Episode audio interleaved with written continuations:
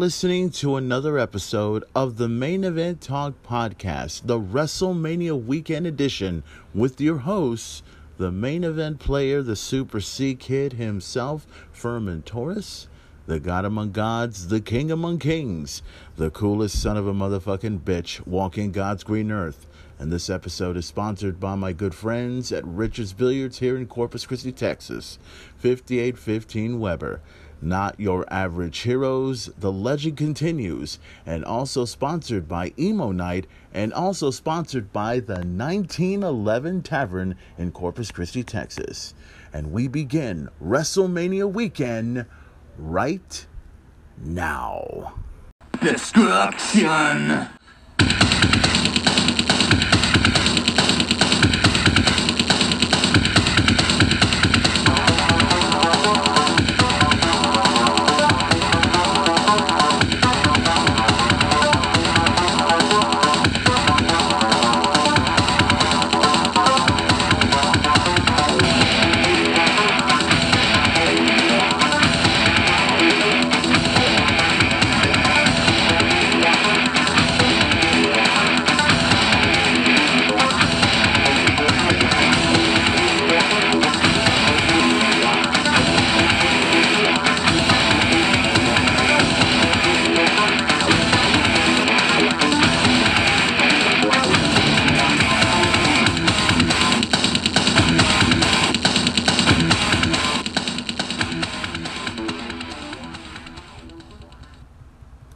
Welcome back to part three of the WrestleMania weekend.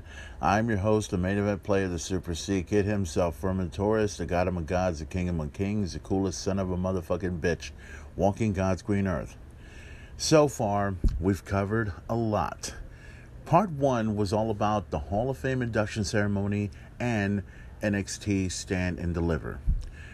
And we also had a main event talk exclusive featuring the watch along with the Macho Man Randy Savage and Hulk Hogan for the WWE Championship at WrestleMania 5.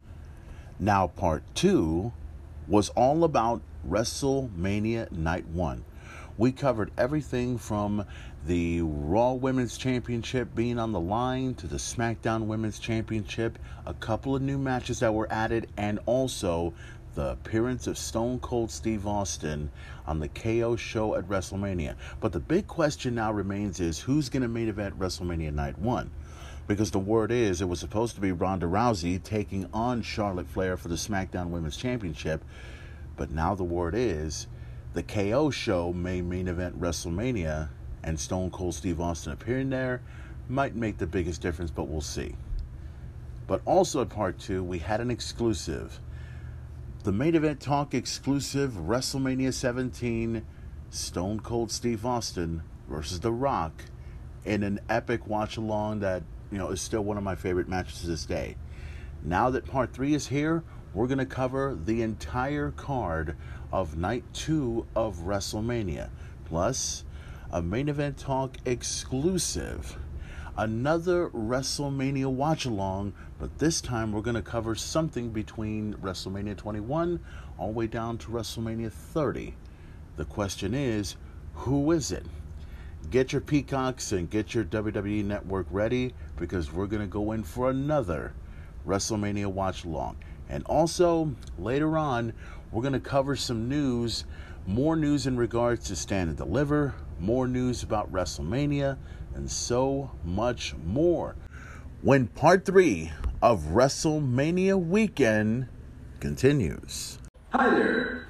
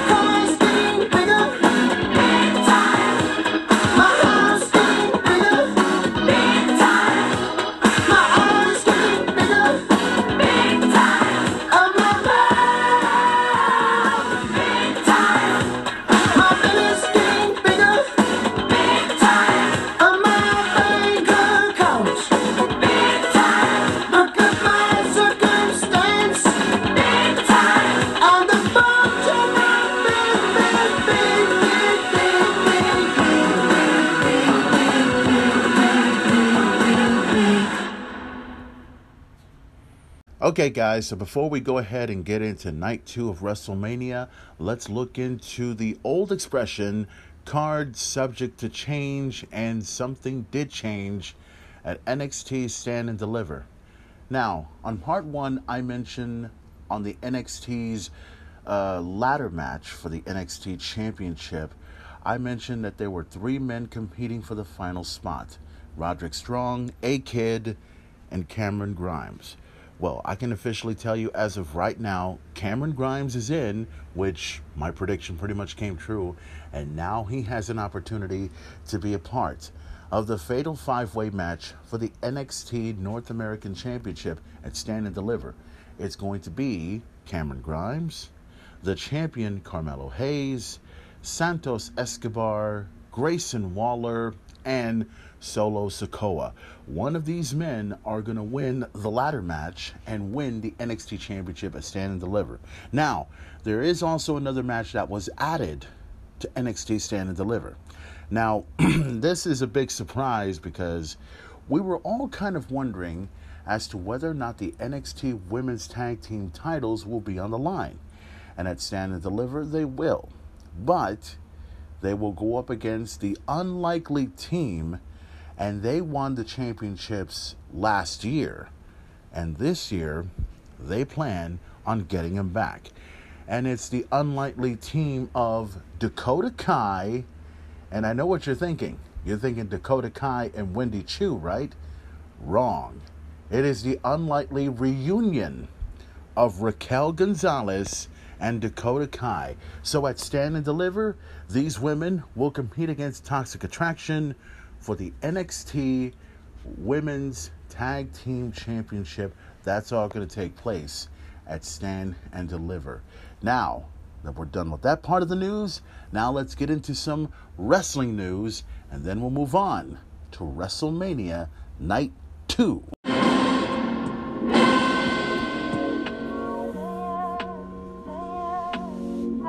Our first story looks at WWE's next Saudi show revealed. Atop of the news today is a potentially big story concerning the WWE's next Super Show in Saudi Arabia, as it appears the WWE is bringing back TLC for its next Saudi event. Andrew Zarian of the Wrestling Observer Figure 4 Online is reporting WWE will be making its return to Saudi Arabia for a pay per view event this September, where they're being indicated to us that the pay per view will likely be TLC 2022. This comes from the same source that indicated the first WWE pay per view in Saudi Arabia this year would be the Elimination Chamber. A specific date for the show has not been confirmed. This would be the first TLC pay per view since 2020, as no TLC event was held in 2021. Now, if the report is accurate, it means that WWE will be holding two big events that month, as the WWE reportedly has a premium event planned for the UK the same weekend as AEW's Double or Nothing pay per view. Zarian noted a previously reported pay per view event taking place in the UK during Labor Day weekend in September is also still happening. And now that the WWE's touring schedule is back in full swing following the ebbing of the pandemic, fans should expect to see the WWE booking its Saudi Arabia super shows on a regular basis. A rumor has it that the WWE may even run more than two shows in Saudi Arabia a year, although the logistics of doing so could prove problematic due to the travel time to and from the Middle East. An additional show could avoid the grueling travel if the WWE held a SmackDown and or Raw show in Saudi Arabia. What do you think of TLC being held in Saudi? Let us know in the comments down below. Next up, what's next for Stone Cold Steve Austin after WrestleMania? A Stone Cold Steve Austin's upcoming appearance at WrestleMania as a guest on the Kevin Owens show has fans talking not only about what will happen this weekend, but whether it's the beginning of a longer stay for the Texas Rattlesnake. Our fans have heard rumors that Austin might stick around after Mania, but according to Ringside News' Steve Carrier, that's not so. WrestleMania is exciting because Steve Austin is coming back to WWE. The big question is how often fans will see him. We're told that as of right now, Austin's WrestleMania appearance is a one time only thing. Things could always change, but Mania looks like a one off. It's always possible that Austin could change his mind after he makes his appearances, and as we've suggested in our WrestleMania news and rumors video, it's possible Austin is using this appearance as a test run for an extended run or even a match down the road. Would you guys like to see Austin wrestle again? And if so, who should he wrestle? Let us know in the comments down below. Next up, another huge return at WrestleMania. And will the WWE Universe here, Here Comes the Money at this week's Showcase of the Immortals? Well, that could be the case as PW Insider's Mike Johnson is reporting WWE is bringing Shane McMahon in for WrestleMania 38 this weekend. PWInsider.com has confirmed with multiple sources. There's no word at this time whether McMahon will be appearing on pay per view yet, but we are told he'll be in town for the entire WrestleMania weekend. Shane was reportedly in the WWE doghouse after he helped book this year's Royal Rumble and was said to have put himself over a little bit too much, leading to a major spat with his father that led to Shane being sent home. Now, this is interesting as there was wild speculation about whether Shane would even stick around in WWE. Now, an even wilder story, and brace yourself, is a story making its way through the internet wrestling community that Seth Rollins' WrestleMania opponent will be revealed as Shane McMahon, only for the WWE to swear the fans by having Cody Rhodes show up. Like, can you imagine the instant anger and disappointment from the crowd? It'd be unreal. I'm sure some of you would absolutely love it, but this kind of swerve could turn off viewers. Next up, Seth Rollins blasts AEW. As Seth Rollins recently shared his thoughts on wrestlers from one promotion mentioning wrestlers from another promotion, and as far as he's concerned, it's something AEW should avoid. During an interview with the Sports Illustrated Media podcast, Rollins discussed how his mention of Dean Ambrose during Seth's program with Roman Reigns was necessary as all three men shared a deep bond as members of the Shield. To me, it's one of those things where if it's very useful, it's fine. The references you spoke of, Rollins mentioning Moxley, CM Punk mentioning WWE, are two kinda different things. I didn't use the reference to Mox to talk down to somebody. I wasn't trying to diminish anyone's accomplishments. It wasn't like that. He was part of our story. Roman wouldn't be the same if it wasn't for Mox and I. However, Rollins said AEW's use hasn't been organic and, in his opinion, downright tacky. The other side of that coin is the way that it can be used by those guys. They can do whatever they want. I find it very tacky and lowbrow personally. I think it looks and reeks of desperation. I don't think it's anything on our television show that we need to go there and talk down about those guys. They're doing their thing, they're doing it very well. We're very happy for them. I am, at least personally. Are they on our level? No, they have a long way to go to catch up to us. That's fine, and they know that. They do things differently. From my perspective, it's a step down for us to use it as an insult. That's my perspective. People may not share that opinion. It'll be fascinating to see how the WWE utilizes Cody Rhodes when he returns to the company, especially in terms of whether they'll mention his time in the competition or gloss over it. What do you think of Seth's take? Let us know in the comments down below. Next up, backstage heat between MJF and Tony Khan. Now is there heat between AEW's resident bad boy Maxwell Jacob Friedman and the promotion's president Tony Khan. While a rumor has been going around that MJF came under heat after an interview with Ariel Helwani, where Wrestling Salt of the Earth discussed his AEW contract, a potential jump to the WWE, Cody Rhodes' AEW exit, and his friendship with Bruce Prichard. This led to what was described by various news sites as a heated exchange, with one wild rumor stating it turned into a physical altercation. First, let's take a look at an excerpt from MJF's interview.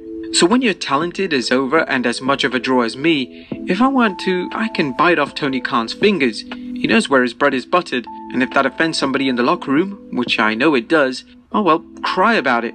Get more over than me. Oh wait, that's right, you, you can't. Because I'm literally the best talker in the business, and one of the best, and one of the best wrestlers in the history of the business, bell to bell.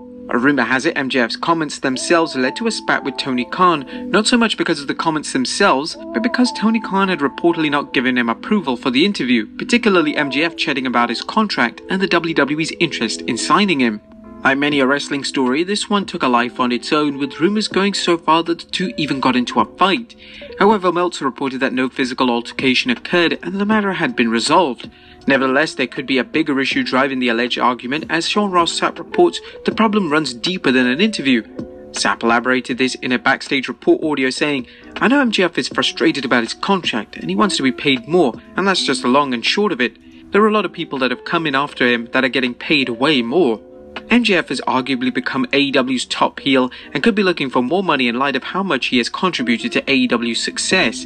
At the same time, MJF is known for working the fans, and this could be another example of him blurring the lines between kayfabe and reality. Next up, John Cena misses WWE. John Cena has been doing quite well for himself as an actor, but believe it or not, the 16 time world champion still misses his time as a WWE superstar. The current star of the HBO Max series The Peacemaker recently told GQ.com, I miss it every day, every single day. But I'll be 45 on April 23rd, and I was very fortunate to make it as long as I did with only a minor list of injuries. Nothing that has changed the trajectory of my long term health. I'm strong, flexible, and in good shape externally, internally. I think now being a full time touring performer might start to hit that point of diminishing returns, and I have to be realistic when I look at that. It's good that Cena recognizes just how much he's accomplished and how he's better off doing what he's doing now rather than tarnishing his incredible legacy. And finally, the king is dead. And last but not least, the king is dead. Long live the king. As Wrestling News is reporting that Xavier Woods, who won the 2021 King of the Ring tournament, had a slight change to his name following his recent return to SmackDown. A WWE has dropped the King Woods moniker and he's back to being Xavier Woods. The reason behind the name change is unknown, but knowing the WWE, it could be anything from Vince McMahon's cardio machine breaking down to him thinking fans would be confused by the presence of Jerry the King Lawler. Who the hell knows? It is official. Saturday. You know, at the beginning of the show, I say, we're here every day. Well, we are now here every day again, Jim. Monday through Friday, myself, Mike Sempervive. Saturday, 10 o'clock a.m. Pacific, 1 Eastern. Jim Valley returns this weekend, going head to head with NXT. And of course, Andrew Zarian on Sundays. Excited to be back, Jim? Yes. Oh, I didn't realize NXT was at the same time. I'm, can I cancel? Nope. Ah, damn. No, that'll be great. I'm looking. You can do live play by play, brother. And look, give me something to do. Put it on the background. Tell us what's happening on this show. Yeah, no. Tell us how long the video packages are. Oh, jeez, I don't have that kind of time. I look at an hour. Hey, listen. I'm gonna. I got to go through this. Uh, I don't want to take away any of your time, Jim, but uh, I, I got to get into this. I'm gonna go over this NXT report. Feel free to jump in if you want to, but I need to get over this report because I got something I got to read from ESPN and I got to talk about it. So, let's get going. It opened up with Imperium, Gunther, Marcel Barthel, and Fabian Aichner beating LA Knight and MSK in a six-man tag, and of course Imperium are the tag team champions. And I could not help but notice that they won. They pinned Nash Carter. So uh, there's a number of potential reasons for that. And we can talk about that this weekend. But Imperium got the win there. I thought it was a very good match. Hard to not have a good match.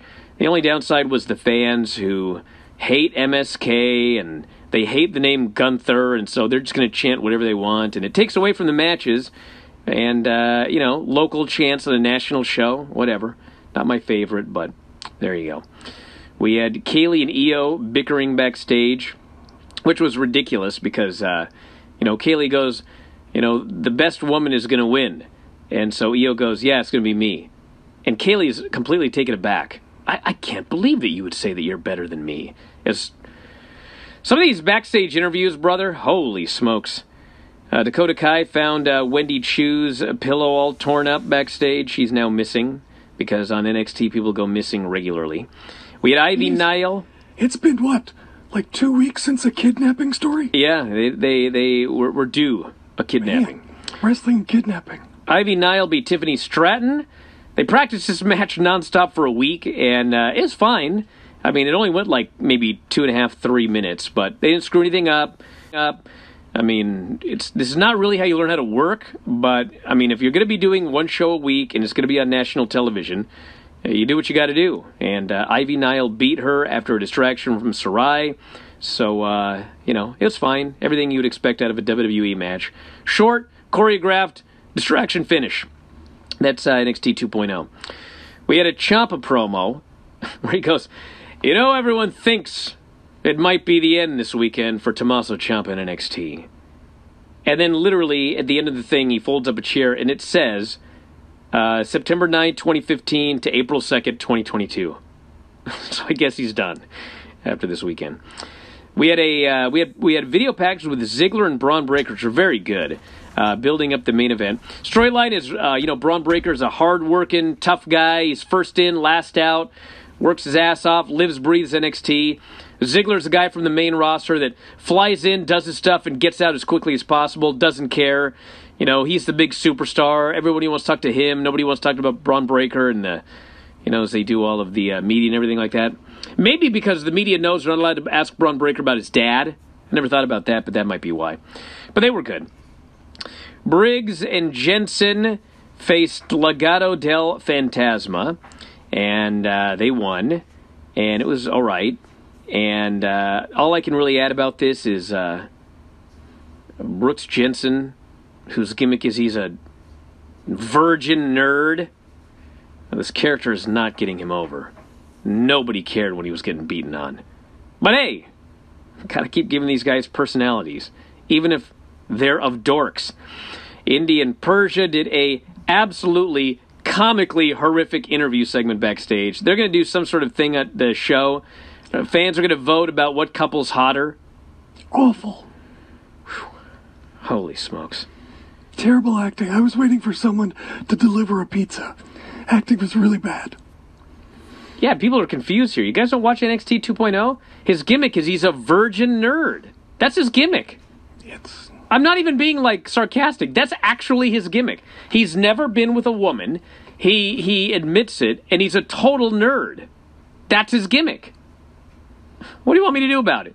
Then we had Toxic Attraction doing a promo about uh, the show on Sunday, and uh, and uh, Jacy and uh, Jacy Jayne and Gigi Dolan are out there, and Dakota Kai comes to the ring because they beat up Wendy Choo. They all beat her up, and then Raquel Gonzalez of all people make the save, and then uh, Raquel and Dakota, who had a blood feud, a blood feud with two hated rivals, they square off and they hug, and they're friends, and they're facing Jacy and Gigi on Saturday. Von Wagner beat Bodhi Hayward, and uh, they had uh, this uh, new woman out there watching, and they actually said her name this time. Her name is, um, help me out, Jim. What's her name? God, I don't remember. Doesn't matter. It'll matter when she's on the main roster in about three weeks, but uh, it doesn't matter now. Then we had Joe Gacy beating Draco Anthony. This was a horror. That's what, is that what the chat says? What's her name? It's Not Bluxton Pungsley. Okay. Stop. And it's not Fallon Henley either. Okay. Golly, you people. Anyway, uh, Joe Gacy Draco Anthony was not good at all. Uh, God bless Draco Anthony. I'm sure he's a great guy, but when you look at like the NXT 2.0 roster on national television, as far as like the number one greenest person who absolutely is not ready for TV, God bless him, it's Draco Anthony. And they botched the first spot, and it was off to the races from there. And Joe Gacy won. Crowd was absolutely dead, and it went a long, long time. Nikkita Lyons beat Sloane Jacobs quickly. You know what's funny is when I saw the name Sloane Jacobs, I thought, that's a pretty normal name, nothing weird about it. Then I say it and I'm like, Sloane Jacobs is her name. She lost to Nikkita Lyons, and then uh, Lash Legend appeared on the Titantron, and they have unfinished business to settle after Stand and Deliver. I hope they've been practicing this one for about a month, because that could We'll be. see. Uh, I mean, Nikkita Lyons has a lot of strikes, so I'm hopeful that that will be good for Lash Legend, that she can just sell strikes as opposed to something else. Because she's. It's amazing to me. It really speaks to how difficult wrestling is as a craft, as an art form. Seriously. When well someone, aware. A world class athlete like Lash Legend can't grasp it yet. That she can't just pick it up. And I'm not ripping on Lash Legend. I'm just saying, you know, res- I'm sure she respects the craft. But people watching should also respect the craft. The fact that someone of her athletic ability and pedigree can't just pick it up. Sofia Cromwell, by the way. I'll talk about that in a second, Jim, because I got more to say Everybody about that. sounds like they are a cop show in the 70s. Basically. Then the main event was Cameron Grimes, A Kid, and Roderick Strong. Uh, triple threat match. Uh, Cameron Grimes won. Match was great. I know you're surprised. And that brings us to what I want to talk about. I rushed through this because I got to talk about this. So I thought this show was was uh, it was pretty good. Y- you know what you're getting when you watch NXT 2.0. But you know what I couldn't help but notice for like the 80th time? Well, what was the headline match? Cameron Grimes, longtime worker. A Kid, longtime worker. Well, given how long he's been doing it. Roderick Strong, really longtime worker. And they had, you know, a fantastic match. What was the other really good match? Oh, we had Imperium, which consists of Walter, longtime great worker, Marcel and Fabian and L.A. Knight and Nash Carter, all workers. They went out there and they just had a tremendous opener, and then we had a great main event. And uh, then what else do we have? Ivy Nile and Ivy Nile and Tiffany Stratton. That's all right. when they practiced for an entire week and went two minutes. And then, you know, Brooks and Jensen. I mean, that was all right because you had Legado del Fantasma in there, but I mean, Briggs and Brooks, they're not bringing a whole lot to the table at this point. And then Von Wagner and Bodhi Hayward was just, it existed. Uh, Joe Gacy and Draco Anthony was like aggressively not good. It was, you know, that would have been a bad match on indie shows I used to work on, and it was on national television. And same thing, Nikkita, uh, Nikkita Lyons and Sloane Jacobs, long time practiced match, squash, a minute, and that's it. So I'm, I'm watching this this show, and it's like, it's so obvious what the best things on this show are, and what the worst things on the show are. And the best things on the show are the things involving professional wrestlers, people experienced in professional wrestling here on this professional wrestling show. And the worst stuff is the volleyball players and the basketball players and the gymnasts and the football players and the people that lift weights who are now being asked way too early to be pro wrestlers on national television. So then I read this article. It's on the front page of uh, WrestlingObserver.com. In an interview with ESPN focusing on their NIL program, and specifically college football players, WWE Senior Vice President of Global Talent Strategy and Development James Kimball talked about how they're focusing on young talent to sign, especially in athletics, and gave interesting insights to what they're looking for. We would like the age number to come down, especially on the developmental standpoint. The second you enter our developmental program, and then potentially end up on NXT and then on a Raw or SmackDown, we want that number to be 25, not 30 or 35. Never mind whether you're a good athlete, which we got you got to be young. Otherwise, you're just we're not going to look at you. Uh, he says uh, they're sporting athletes who are looking to achieve their college goals before coming to WWE. Even if you come to WWE and you're 23, 24, 25, that's a significant improvement or over what has historically been the case with some of our developmental talent. They don't like all these, you know, wrestlers who showed up that were too old, even though they could wrestle.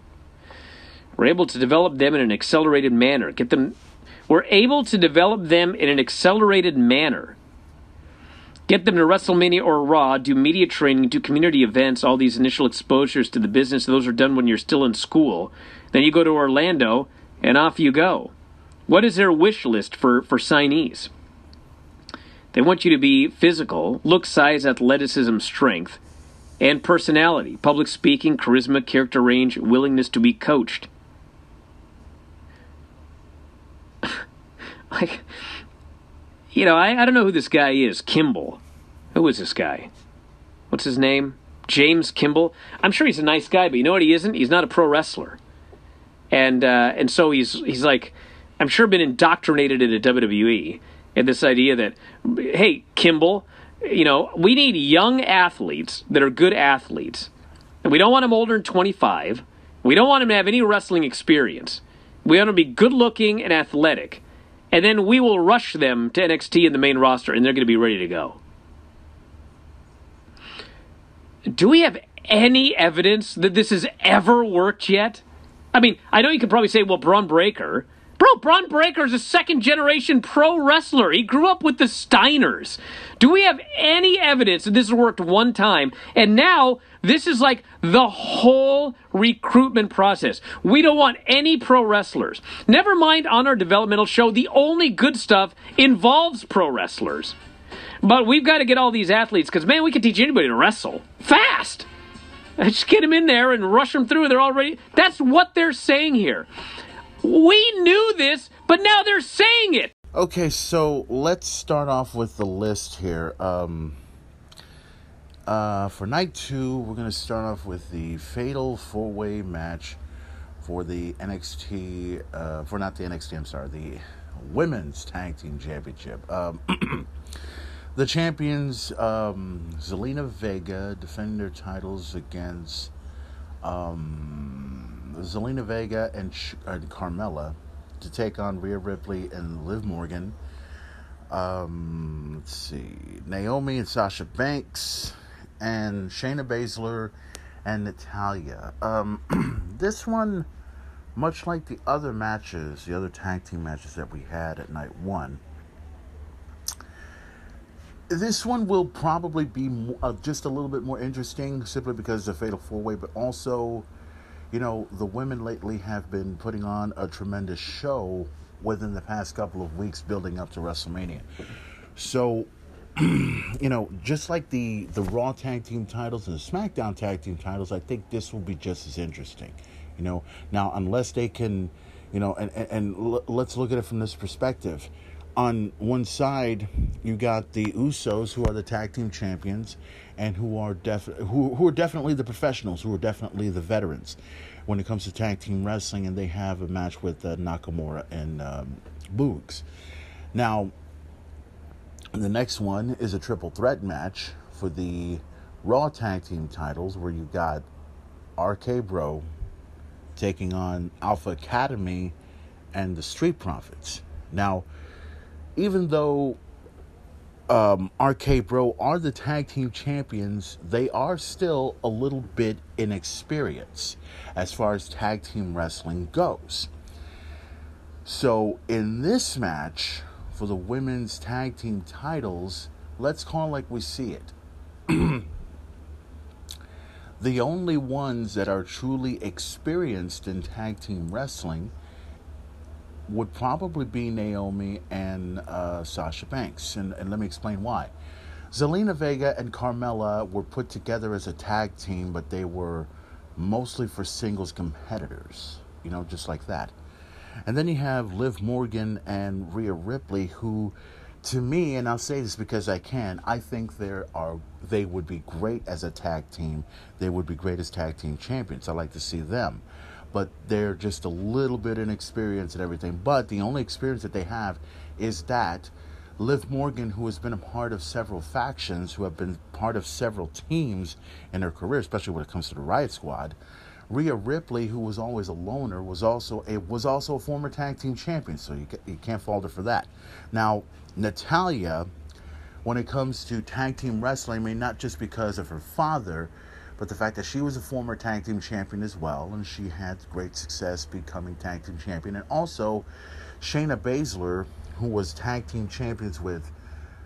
Uh, I believe it was Nia Jax a long, long time. As a matter of fact, it was a year ago when they were tag team champions.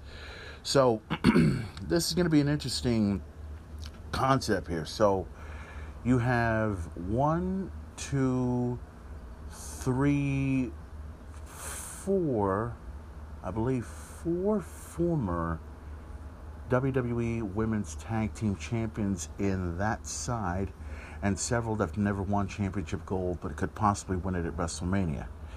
So who do I think will win it? I mean, it, obviously, and and let's call it like we see it, uh, with Carmella pretty much distracted because she's going to be having a wedding right after WrestleMania, which that seems to be her main focus. I think uh, we're going to see new tag team champions, but who will win the titles? Um, the main event will actually go with, as as much as I hate to say it. I mean, I think originally when it was going to be just a tag team, you know, just a regular tag team match, I thought for sure that maybe Naomi and Sasha Banks would win it. And th- and if you think about this, extremely close, and everyone's been talking about this. Sasha Banks has never won at WrestleMania. So I think a lot of people will probably want to go for that. But I think the one team that really sticks out the most would be Rhea Ripley and Liv Morgan. I, I think those two.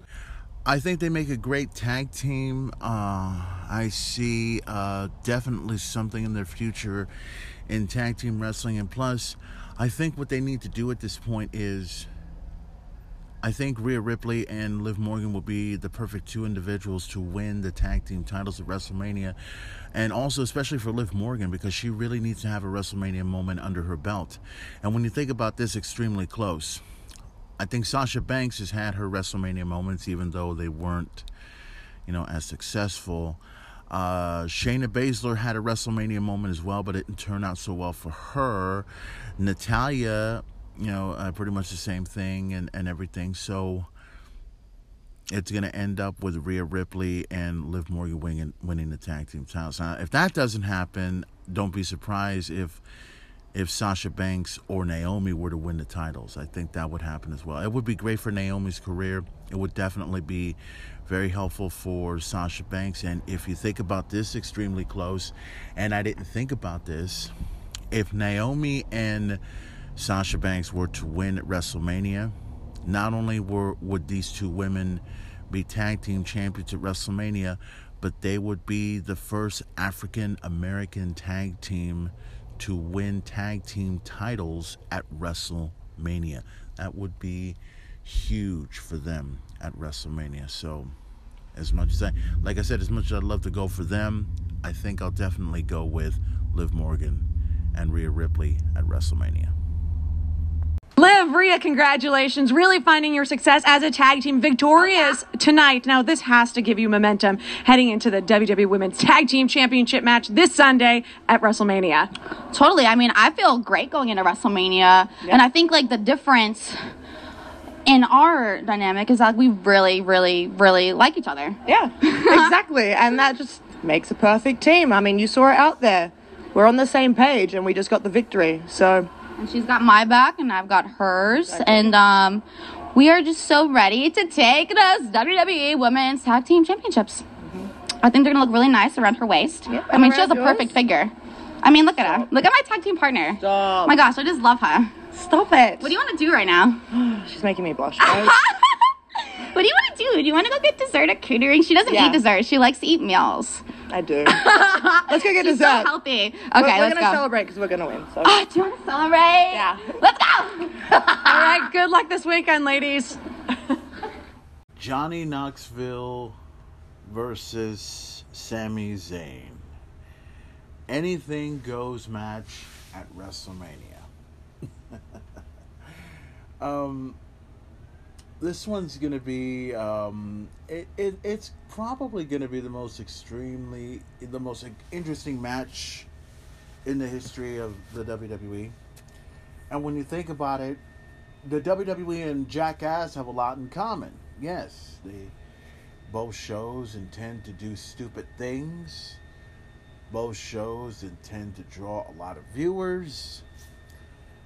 And also, both shows intend on pissing people off in the wrong kind of manner. so, you know, I, I, I'm Johnny Knoxville when he first appeared in the Rumble. My first thought was, this dude ain't gonna last, and he didn't. He he was in there for almost a minute at least, I think, in the Rumble, and then he got thrown out. You know, so. You know, and and then there were rumors circulating that he was gonna become the next Intercontinental Champion, and I thought, no, no, don't even let that happen. Don't don't even don't even bother trying to do that. So luckily, Sami Zayn lost the championship, and then you know after that, now it became the challenge. So in many ways, I know people are expecting Johnny Knoxville to win because it's Johnny Knoxville, but I really want Sami Zayn to win this match. Let me explain why. I'm a huge fan of Sami Zayn's work. I think he's a great heel. He knows how to piss people off, and he's been doing it for you know quite a while. So this match with him and Johnny Knoxville, expect Knoxville to come out and do the usual jackass routine, and there will be interference in the match. You can almost see that coming. But I have this feeling that somehow Sami Zayn may walk away from this match with Johnny Knoxville. But then something's going to happen at the very end if Sami Zayn wins. You can almost guarantee it. it. This is not going to be one of the greatest matches in the history of WWE, but it's definitely going to be something that the fans are going to be looking forward to checking out. Johnny Knoxville, Sami Zayn, anything goes match at WrestleMania, and it'll probably be Jackass style. We'll see. Of all the matches that I'm definitely looking forward to checking out, Pat McAfee versus Austin Theory is definitely one of those matches. Now, there's a lot of things to look at here. A lot of rumors were speculating that Pat McAfee was going to be in a match with Vince McMahon. Now, in the Pat McAfee show, Vince had pretty much gave him an opportunity. He gave him an opportunity to go into WrestleMania, which is good, and I'm glad. I'm glad that he got the opportunity to go to WrestleMania. Now, the other thing is who would be his opponent. A lot of people were speculating that it was going to be Mr. McMahon. now, my everyone's thought obviously was that Austin Theory was going to probably play a role in this match, and he did. You know, he and the thing is with Austin Theory, and and and I'll call it like I see it. Austin Theory has has a ton of potential. He's a great heel. He knows what he's doing, but he is green as hell. He's green as hell, and I don't think some people can see that yet. But trust me, he's green as hell. Now, if he were to win this match, it would be good for his career at WrestleMania. But I'm I'm gonna go with Pat McAfee to win the match at WrestleMania. Here's how I see it. Pat McAfee had a match several years back against Adam Cole the first time. And Pat McAfee did a tremendous job. Did a tremendous job. He even did extremely well in the War Games match a couple years later also. So Pat McAfee losing again at WrestleMania would be bad. It would be extremely bad in so many ways. And I wouldn't I wouldn't even allow if if if if Pat loses to Austin Theory, it would be bad for so many reasons.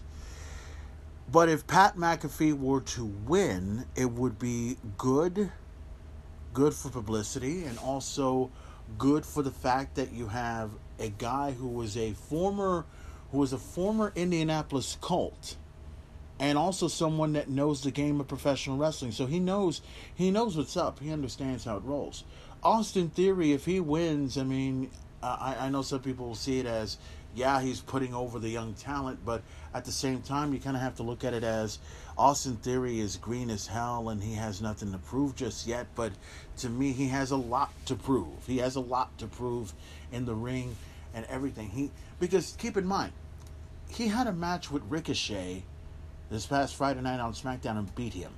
And I know some people are going to say, "Well, that's good. That's that's good in many ways possible." No, because Ricochet's the Intercontinental Champion.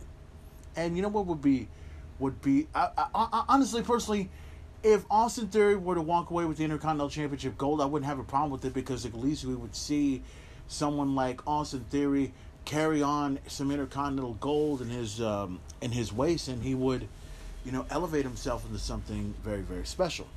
So that would be good. But at WrestleMania, you got to go with Pat McAfee. You got to. Austin Theory, look, he's going to have plenty of WrestleMania moments. Well, depending how how much how much longer he'll stay in WWE, and depending how much longer Mr. McMahon will put up with Austin Theory. But I think I think Pat McAfee should win at WrestleMania. Now, there's also the speculation. There's all the rumors.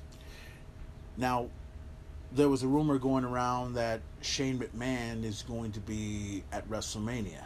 Now, we don't know exactly what role Shane McMahon will play, but it wouldn't surprise me.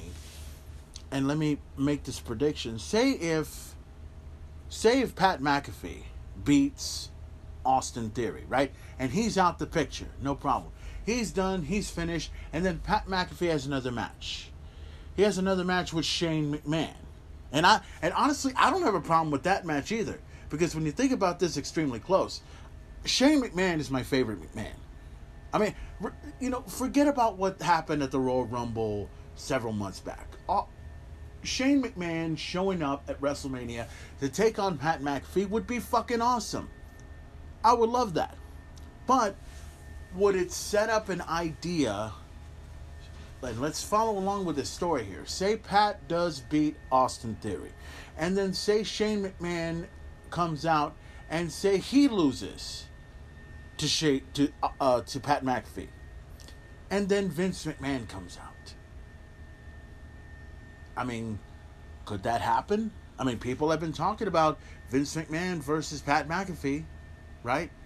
And and you also have to look at this from another perspective. Say if we get Austin Theory, oh, I'm sorry, say if we get Pat McAfee versus Vince McMahon at WrestleMania. Keep in mind, Vince McMahon has not won a WrestleMania. He hasn't. And Pat McAfee, say he wins twice at WrestleMania, but then loses to Vince McMahon at the end. That would be that that's something to really think about at this point. I'm not saying it's going to happen. I think they'll probably just go with the old. I mean, everyone's saying Austin Theory should win. No, I, I, I don't agree with that. I don't agree with that by any means necessary at all. I think it should be Pat McAfee to win. I think he should beat Austin Theory. That should be it and then after that that should be you know that should be it. But we'll see what happens. We'll see how they're going to change everything around. Will vince mcmahon will vince mcmahon appear at wrestlemania? Will pat mcafee lose? Will austin theory lose? Will shane mcmahon appear? So many questions come to mind but the main event's going to go with pat mcafee to win at wrestlemania. I, I think he deserves it. I think it should happen. I think that's the theory to think about at this point in time the triple threat match for the tag team championship. Um, RK Bro against the Alpha Academy against Street Profits. Um, you know, much like the women's tag team championship match, and much like the Raw, uh, SmackDown tag team championship, it's going to be up in arms. It's going to be a great match. I think it's going to be, it's going to be another. It's going to be one of those show stealer matches and everything, and. Um, this one's a very tough one to pick. I don't know who exactly will win as far as, you know, how WrestleMania goes. When when you look at this extremely close here, Alpha Academy, this will be the first time appearing at WrestleMania. Otis has been a part of WrestleMania before. So, you know, if everybody remembers that match. The Street Profits have been a part of WrestleMania before. Riddle has been a part of WrestleMania, and when it comes to WrestleMania, nobody knows it better than Randy Orton. This will be the first time that Randy Orton he's walked into WrestleMania with the Intercontinental Championship. He's walked into WrestleMania with the United States Championship. He's walked in as the I think he was the WWE champion. Memory serves me correctly. Actually, he walked in with both world titles, so that that counts for something. He's one. I think I mentioned United States Gold. I think he walked in with Intercontinental Gold. Um, this will be the first time he walks in with Tag Team Gold. So this should be extremely interesting. so out of who do I think will win in this match? Um, I was gonna say Alpha Academy, but I think you want to save them. I would say the Street Profits, but I don't know. I mean, I would agree with it if it was just the Street Profits and the Alpha Academy. But when you got RK Bro, when you got Riddle, and when you got Randy Orton involved in the match, you're going to expect a WrestleMania win to happen. So at WrestleMania in the triple threat match, this is going to be an exciting match. I'm going to see, uh, as as Randy Orton would say, there's going to be a lot of dives involved. So expect that to happen. So I see Randy Orton and Riddle walking away still the Raw Tag Team Champions. I think that I think I, I don't see any other team that sticks out more than RK Bro at this point. I think RK Bro walking out with the tag team titles at WrestleMania. I don't have a problem with that.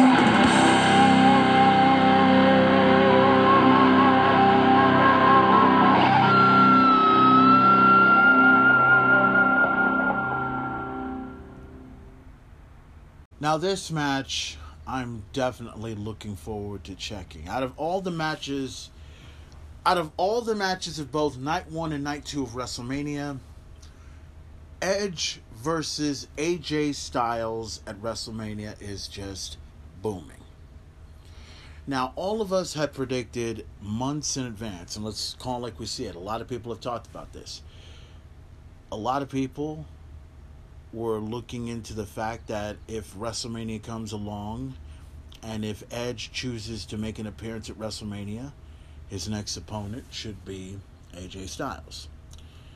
Now, when you look back at last year's WrestleMania, Edge was involved. Edge was originally supposed to have a match with Roman Reigns and that didn't happen so it ended up being a triple threat match for the WWE Championship for the WWE Universal Championship at the time and we know how the result of that came down. So now a lot of people were thinking that Edge was going to have a match at day one with somebody else but it ended up with the Miz. So we, well we know how that shit went down and Miz is no longer around and we cannot li- you know live to talk about talk about it anymore. So then comes the Royal, uh, then comes WrestleMania, and there had been several reports and several um, interviews that people have talked with about AJ Styles, and they've all asked the question: if AJ chooses to have a WrestleMania opponent or a dream opponent, who would it be? Edge's name must have appeared like many, many times. And I know Edge was definitely thinking about having a match with AJ Styles at WrestleMania. So this is going to be one of these show stealing matches that is going to literally blow you away.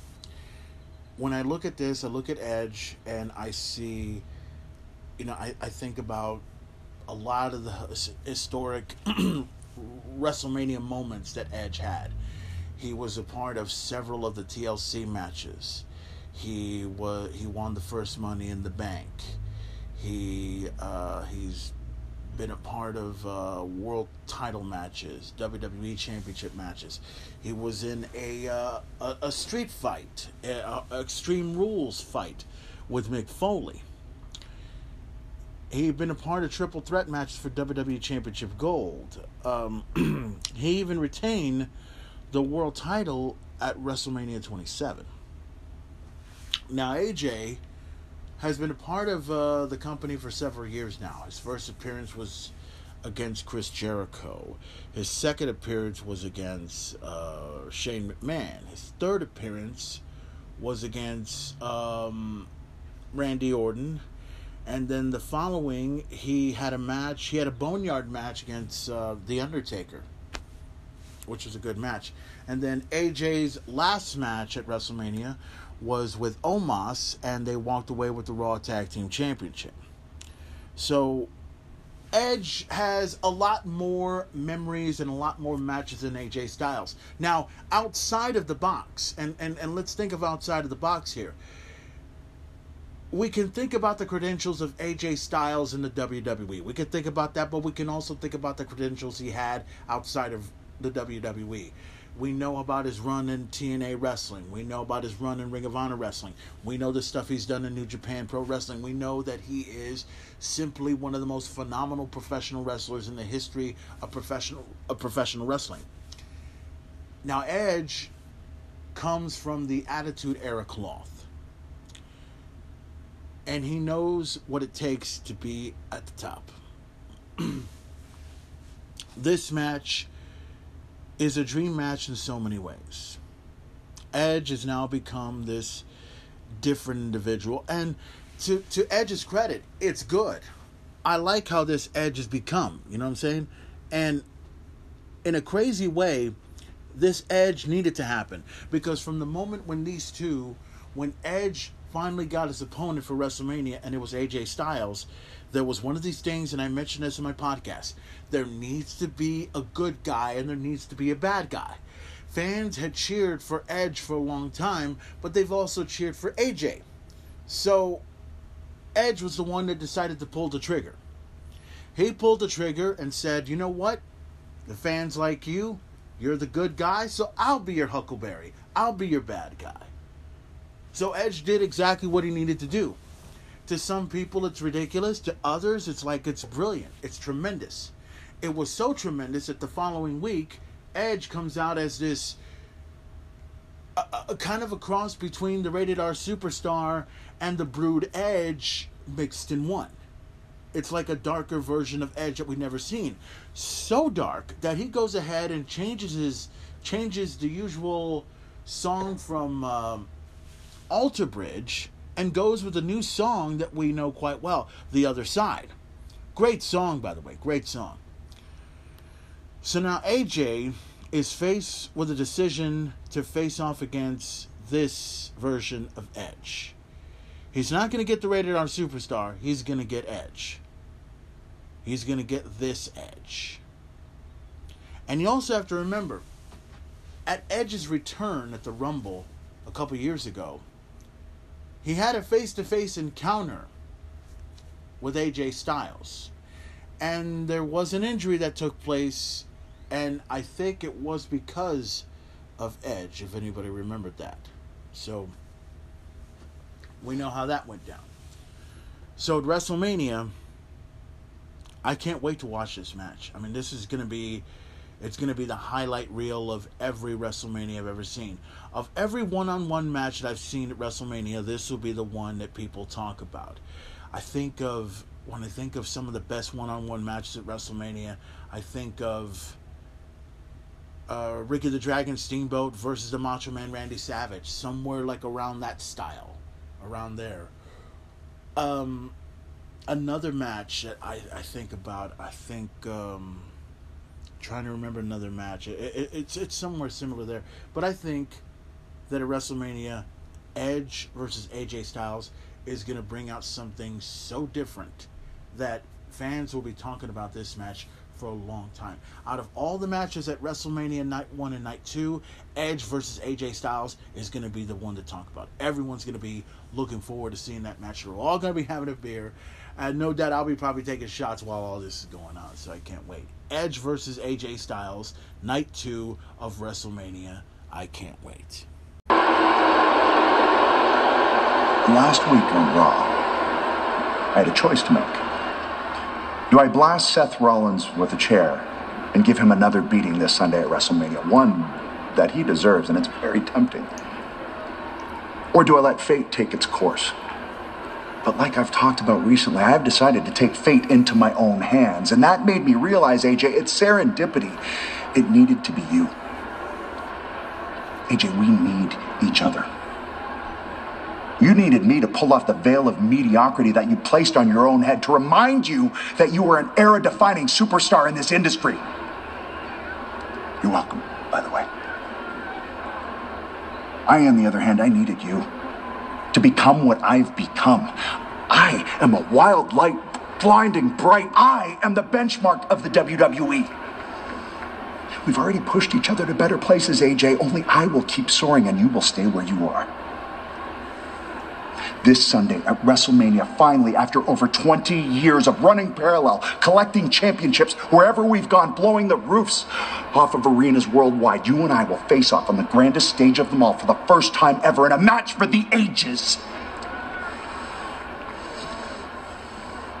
But AJ, I saw the look in your eyes Monday, and I realized that I am already roaming inside your head. This Sunday at WrestleMania, AJ, it's your judgment day. And your judgment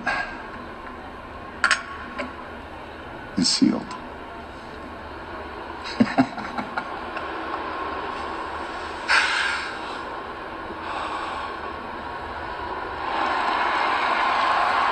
me, AJ. Can I get your reaction on Edge's comments just moments ago? My reaction? Edge used a lot of words to justify another cheap shot. That's my reaction. You know, it was a month ago where Edge grabbed a steel chair and cracked me in the back of the head. Not once, because that wasn't good enough, but twice. And since then, his music's changed. He's changed as if he were trying to get inside my head.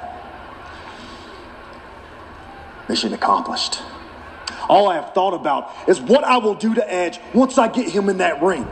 He wants to pit bull, he's going to get something a lot worse, a lot worse than that. He wants to destroy me. Well, the feeling is mutual. He says, My judgment's coming. The verdict's already in.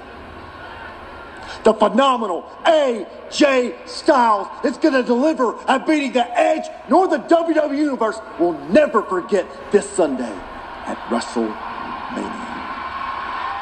So this next match, um, which was just added uh, from this past Monday night on Raw, um, we kind of had a feeling that it was going to happen. Um, rumors were flying and circulating about whether or not this match was going to happen. So uh, we mentioned earlier about uh, AJ Styles.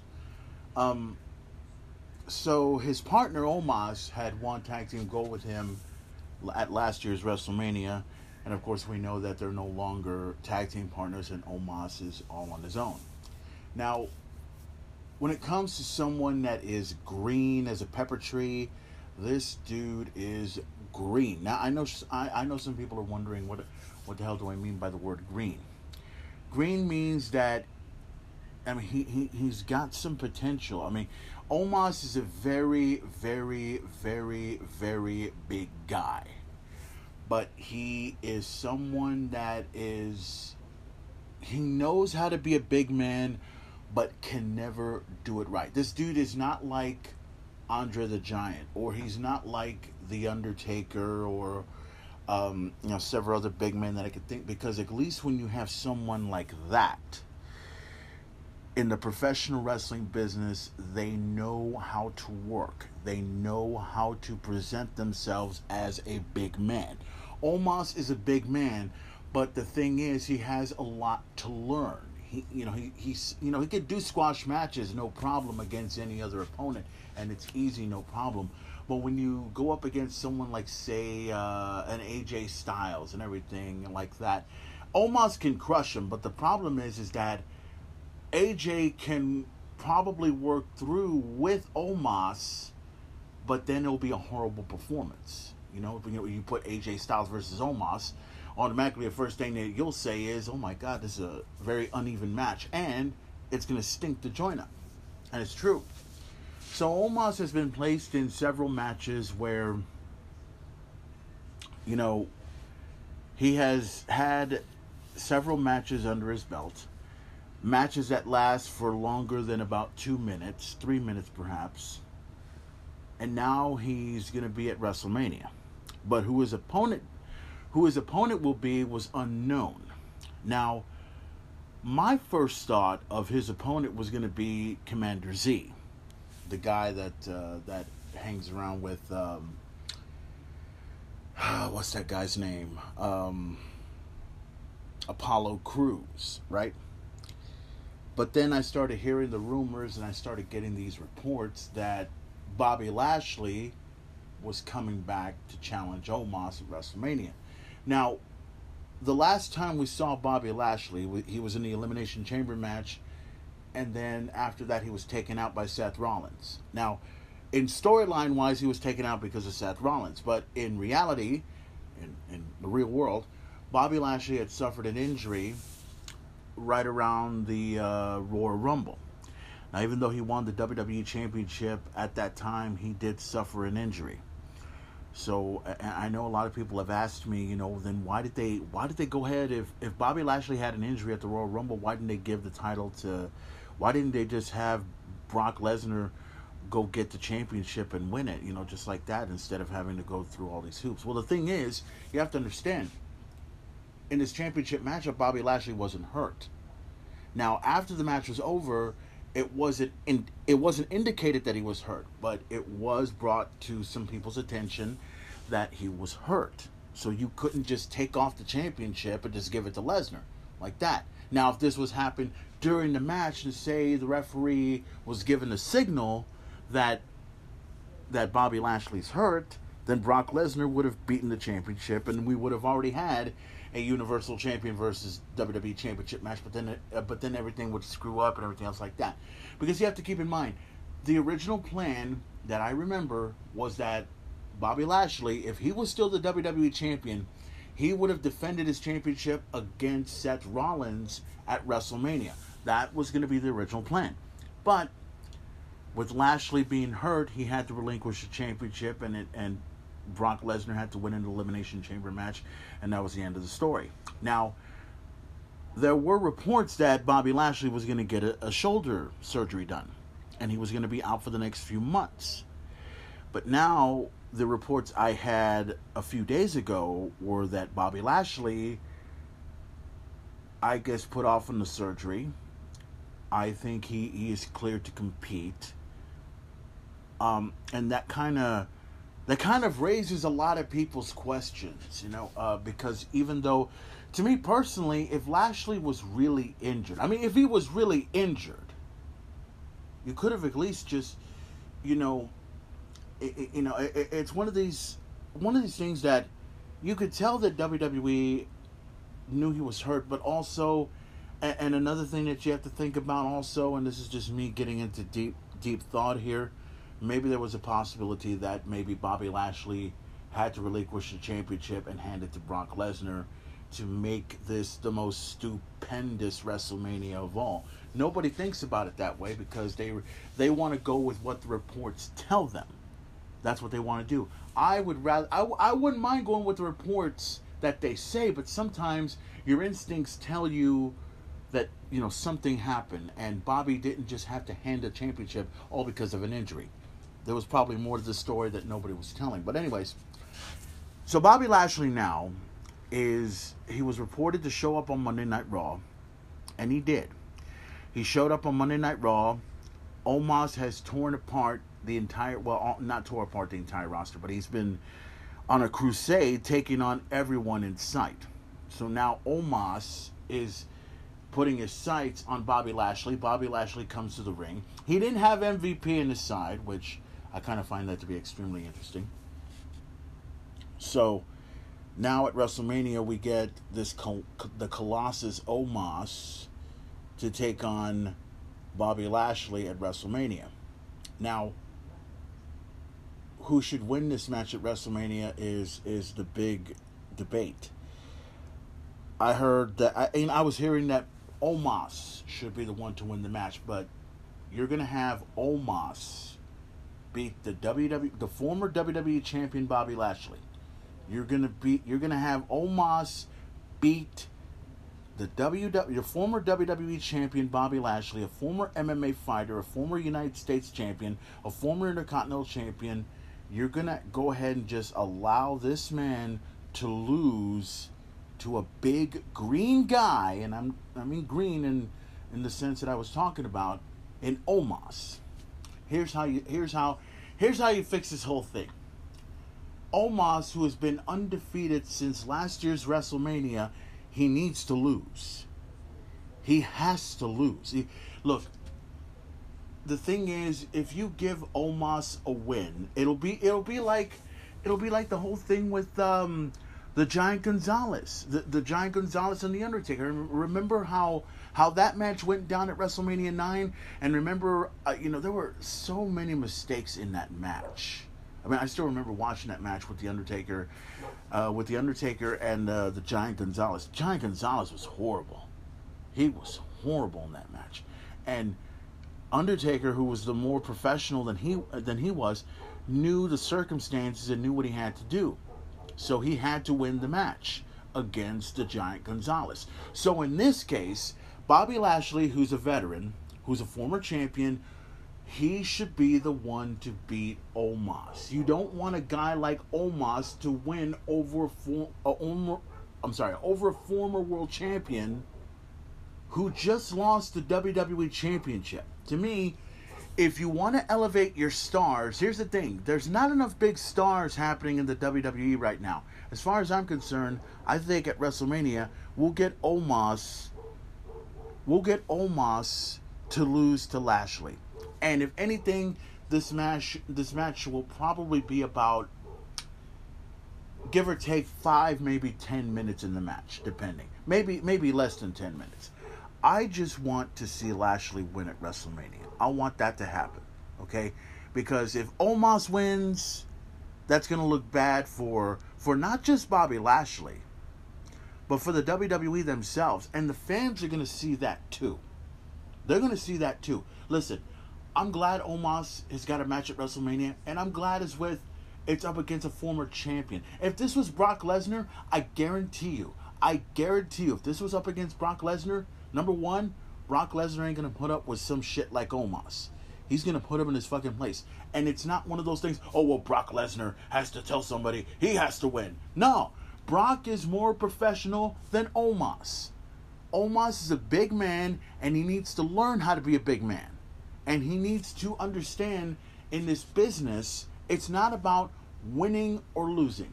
It's about presentation, it's about showing that you're a monster and also showing that you're a menacing foe. And if you got someone like Bobby Lashley, if they allow you, if someone like Bobby Lashley allows you to beat him in the middle of the ring convincingly, then we will all say, oh, Omos is big. Omos is badass. Omos is monstrous. He's going to kill Bobby Lashley. No. I, all I see in this match is that at WrestleMania, I'm going to see Bobby Lashley come in and kill Omos, which needs to happen. But if he can make Omos look good in the ring, and if Omos can look just as good, then I'll be convinced. But as far as I'm concerned at WrestleMania, Bobby Lashley is going to beat Omos. End of story. Nothing else to talk about but that. Bobby Lashley, Almighty, beats the Colossus, Omos, at WrestleMania.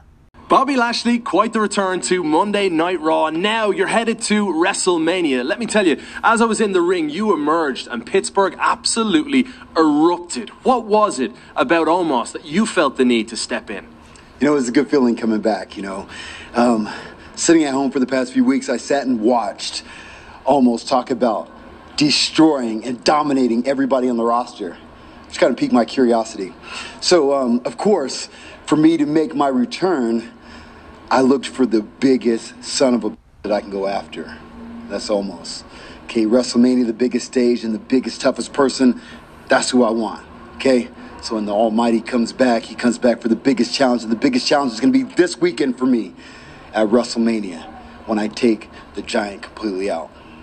The grandest stage of them all. Bobby Lashley, you'll be part of it. Looking forward to it. Thanks for the time. Looks like Bobby Lashley is getting ready to send Omos to the cleaners at WrestleMania, and it's all going to go down. Bobby Lashley, Omos set for Sunday, April 3rd at WrestleMania. We're all going to be looking forward to that. Now, we're getting closer and closer to the very last match for WrestleMania, and it all involves champion versus champion, Roman Reigns versus Brock Lesnar. We're going to get into that conversation a little bit, but before we do, when the main event talk returns, it is another main event talk exclusive. We did WrestleMania 5 on part 1, and we did WrestleMania 17 on part 2. On this main event talk exclusive WrestleMania watch along, what match are we going to get into? Well, you'll find out when the main event talk returns. Okay, guys, this is another and final main event talk exclusive. Another WrestleMania watch along, and we're about to get into this in just a moment. But before I get into it, we have done already so far two WrestleMania watch alongs. Now, just in case you haven't, all you gotta do is go over to part one and do the first watch along of WrestleMania which was WrestleMania 5. The Mega Powers explode. The Macho Man Randy Savage taking on Hulk Hogan for the WWF Championship.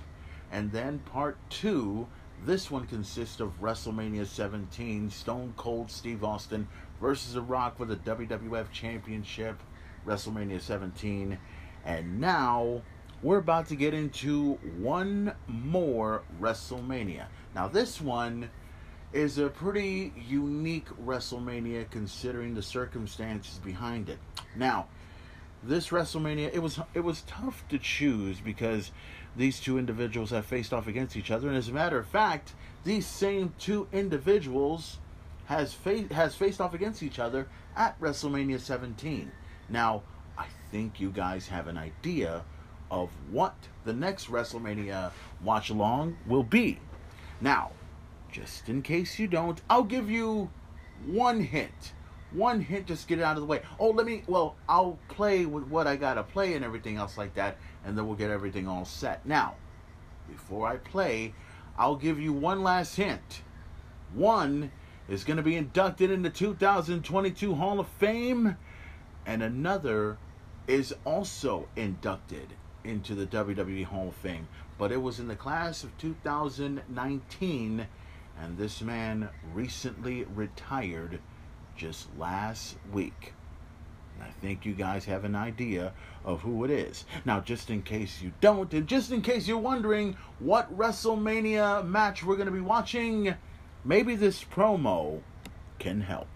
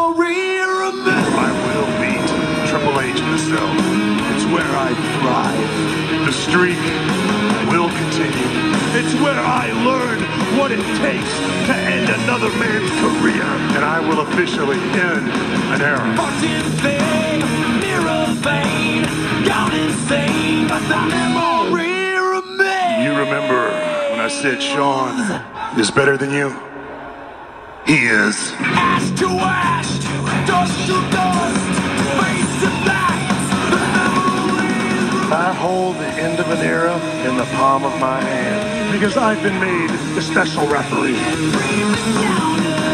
Much as Shawn's ego wants this to be about him, it's not. I am gonna end The Undertaker. I am gonna end the streak. I am gonna end an era. Everything I've been through, I've been for one moment. WrestleMania, your mind, your body, your soul, all this.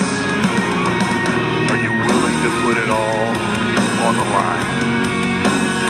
I am. And I will.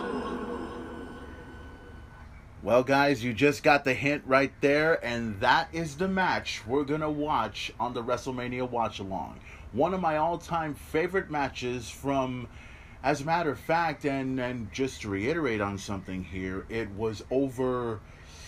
Boy, as a matter of fact, it was, let's see, 10 years ago when this match took place. And, and, and it's crazy that we have to think about this match to this day. The Undertaker versus Triple H with Shawn Michaels as a special guest referee. Now, the thing I remember the most, besides the match itself and everything in the promo that was all set, was the fact that I had almost all of my friends at my house checking out this match. Everyone from, uh, I believe Hector was here at my house, uh, Antoine was here at my house, uh, Roman uh, was at my house. Pretty much everyone had came over to my house to check out WrestleMania 28 as it happens. Now, even though WrestleMania was set on John Cena versus The Rock the first time ever between these two, it was also talked about with the Hell in a Cell match between Triple H and The Undertaker with Shawn Michaels as special guest referee. So this is going to be one of my all-time favorite matches. So now what I've done here right now is everything's all set, everything's all ready to go. So if you go to your Peacocks right now, if you are, uh, well, if you have everything all set, what you do is you go to WrestleMania, you look for the WrestleMania section on your Peacock or on your WWE network, however you want to put it, and you set the time for 56 minutes and 49 seconds. Okay, that's the that's the time you got to look for. Look for WrestleMania 28. Set your clock. Uh, set it on 56 minutes and 49 seconds. Now, I'm gonna be silent for a moment. I'm gonna give you a 10 second silence for a moment, and then hopefully you guys will get it all set, and then we'll we will be prepared for the match. Hell in a Cell, Triple H versus versus The Undertaker. Shawn Michaels as special guest referee. I'm gonna be silent for about 10 seconds, starting now.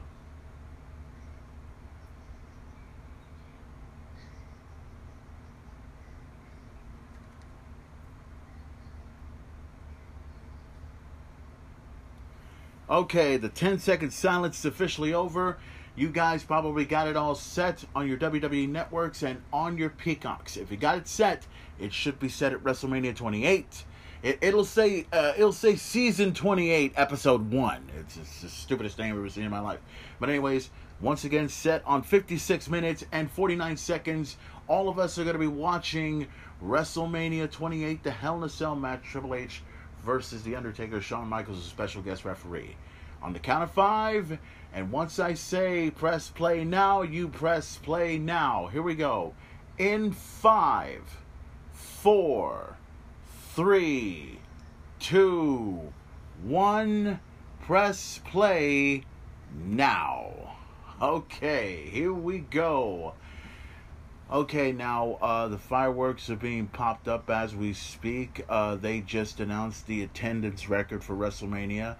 Uh, I believe it was at uh, 67,000, I think that was the crowd attendance uh, that happened there at WrestleMania. This was one of my all time favorite WrestleMania matches of all because of the significance behind it. This was a a tremendous event. I I remember um, long before the main event had the WWE network and long before I had the internet, we had this thing called Time Warner Cable.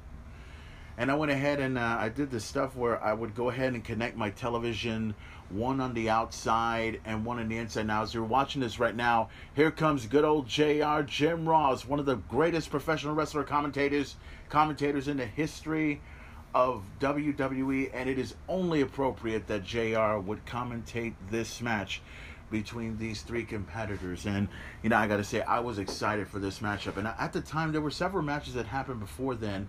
And I remember, you know, as soon as this match was about to start, here comes, you know, uh, I think Hector had already shown up at the time. Best drummer on the planet, John Luna, had shown up at the time. Roman was here. Mark Anthony was here. My brother's friends. So pretty much everybody was here. Everybody was here to obvious check out John Cena versus The Rock at um, at WrestleMania, but they all wanted to see Triple H versus The Undertaker, Hell in a Cell with Shawn Michaels as the special guest referee. Now, there's Jerry the King Lawler, there's Michael Cole in the middle right there, and JR. You couldn't pick a better broadcasting team to do this match if you could. You know, one of the one of the things as we're getting into the whole thing, we're just watching this whole thing as it's going along right now. Um, the thing I remember the most about this was the fact that I made this prediction a long time ago when they did the first. Here comes Shawn Michaels right now. Man, Shawn Michaels he still had the long hair at the time and everything, and uh, Shawn Michaels still still looks like he can go right there. this uh, this like I said, this took place over in Miami, Florida. Um, it was April first of 2012, uh, and, and, like I said, it was over uh, over 10 years ago when this uh, event took place, and it's still one of my all-time favorite matches of all time. The prediction I made years ago was the fact that um, after WrestleMania 27, when the Undertaker and Triple H had their match, it was a great match, and the Undertaker had won his match, but he was beating he was beating the hell out of. He was I mean, I still remember when they carted him out, and it was just one of the most insane things that happened.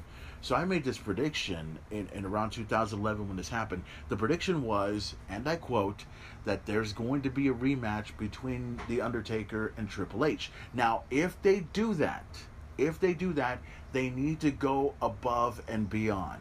And I'm not talking no holds barred. I'm not even talking um, uh, like a, a, last man standing match. I'm not even talking. Um, what's the other one that I'm thinking about? Uh, I'm not even talking a steel cage match. I'm talking something that these two can do, something that these two are well known for. And Hell in a Cell was the prediction. Hell in a Cell was the prediction I made in 2011. About one year when that happens, all of a sudden, one year later comes around. Here's February uh, Triple H didn't want to accept the challenge from The Undertaker for WrestleMania, and then all of a sudden he accepted, but then he had a stipulation to it. And the stipulation was Hell in the Cell, and my and my first thought was boom, and I even I even posted it on Facebook years ago, right? I, I put it out there and I made the prediction. I made the prediction. It happened. It came true. This is the reason why I'm the biggest wrestling fan in the world. I know my shit. All these so-called wrestling fans can kiss my fucking ass. I don't care. Shawn Michaels right there was praising JR right there, and and it was so good. I mean, I love how this went down. You know, having having Michael Cole, JR, and Jerry the King Lawler do the commentary. Shawn Michaels a special guest referee. Now, I didn't predict Shawn would be involved, but once he was, it was a it was pretty much a chronicle story in this match. Here comes Triple H right now coming down the aisle, uh, and he's coming out in this Castle Grayskull type, and and it looks like it looks like that. Well, the first thing I remember when I saw that was, my God, it's Castle Grayskull, dude. Fucking Skeletor's coming out. So, you know, Triple H coming out. He is in physical. He was in great, great shape and everything. This was just so amazing when I'm watching this match and everything. And this was a part of a, a, a part of WWE that we'll never ever see again you know, in this deal. You know, and and, and it's just sad that Triple H had to retire, uh, the, you know, the way he did. But when I'm watching this match, when I'm seeing it, I, you know, I'm not thinking about it. I'm just thinking about the way this was all set. Triple H, you know, you can see the fireworks popping up all around and everything. You can see the Hell in the Cell right there, right above it. It is incredible. It is so awesome to look at. You know, I still remember, you know, Triple H's music the the game for Motorhead. You know, still one of the most one of the most iconic theme songs in the history of pro wrestling, and you you just can't get over that. And there's the the spit and everything else like that. I do that every single time. I swear to God, I do this at like, uh, uh, and, and this is the truth. I and I've done this several times before. I would go ahead and I would brush my teeth. Right, I would brush my teeth and I would put the mouthwash on, right? But you know what I would do? I would go outside, right? I would still have the mouthwash going. I would let some out, and then I would pick my head up and I would do the whole Triple H spit. My brother and his friends and everybody would freak out like, "What the fuck are you doing, dude?" I'm, I'm Triple H, dude. it's the coolest thing and everything else like that. Now we're we're- you know we're just getting into this whole thing right now. Shawn Michaels has already made his entrance and Triple H is in there. My God, Triple H is in phenomenal shape. I mean, this was this was ten years ago when this match took place. Man, I, you know, it, I, I love watching these classic matchups.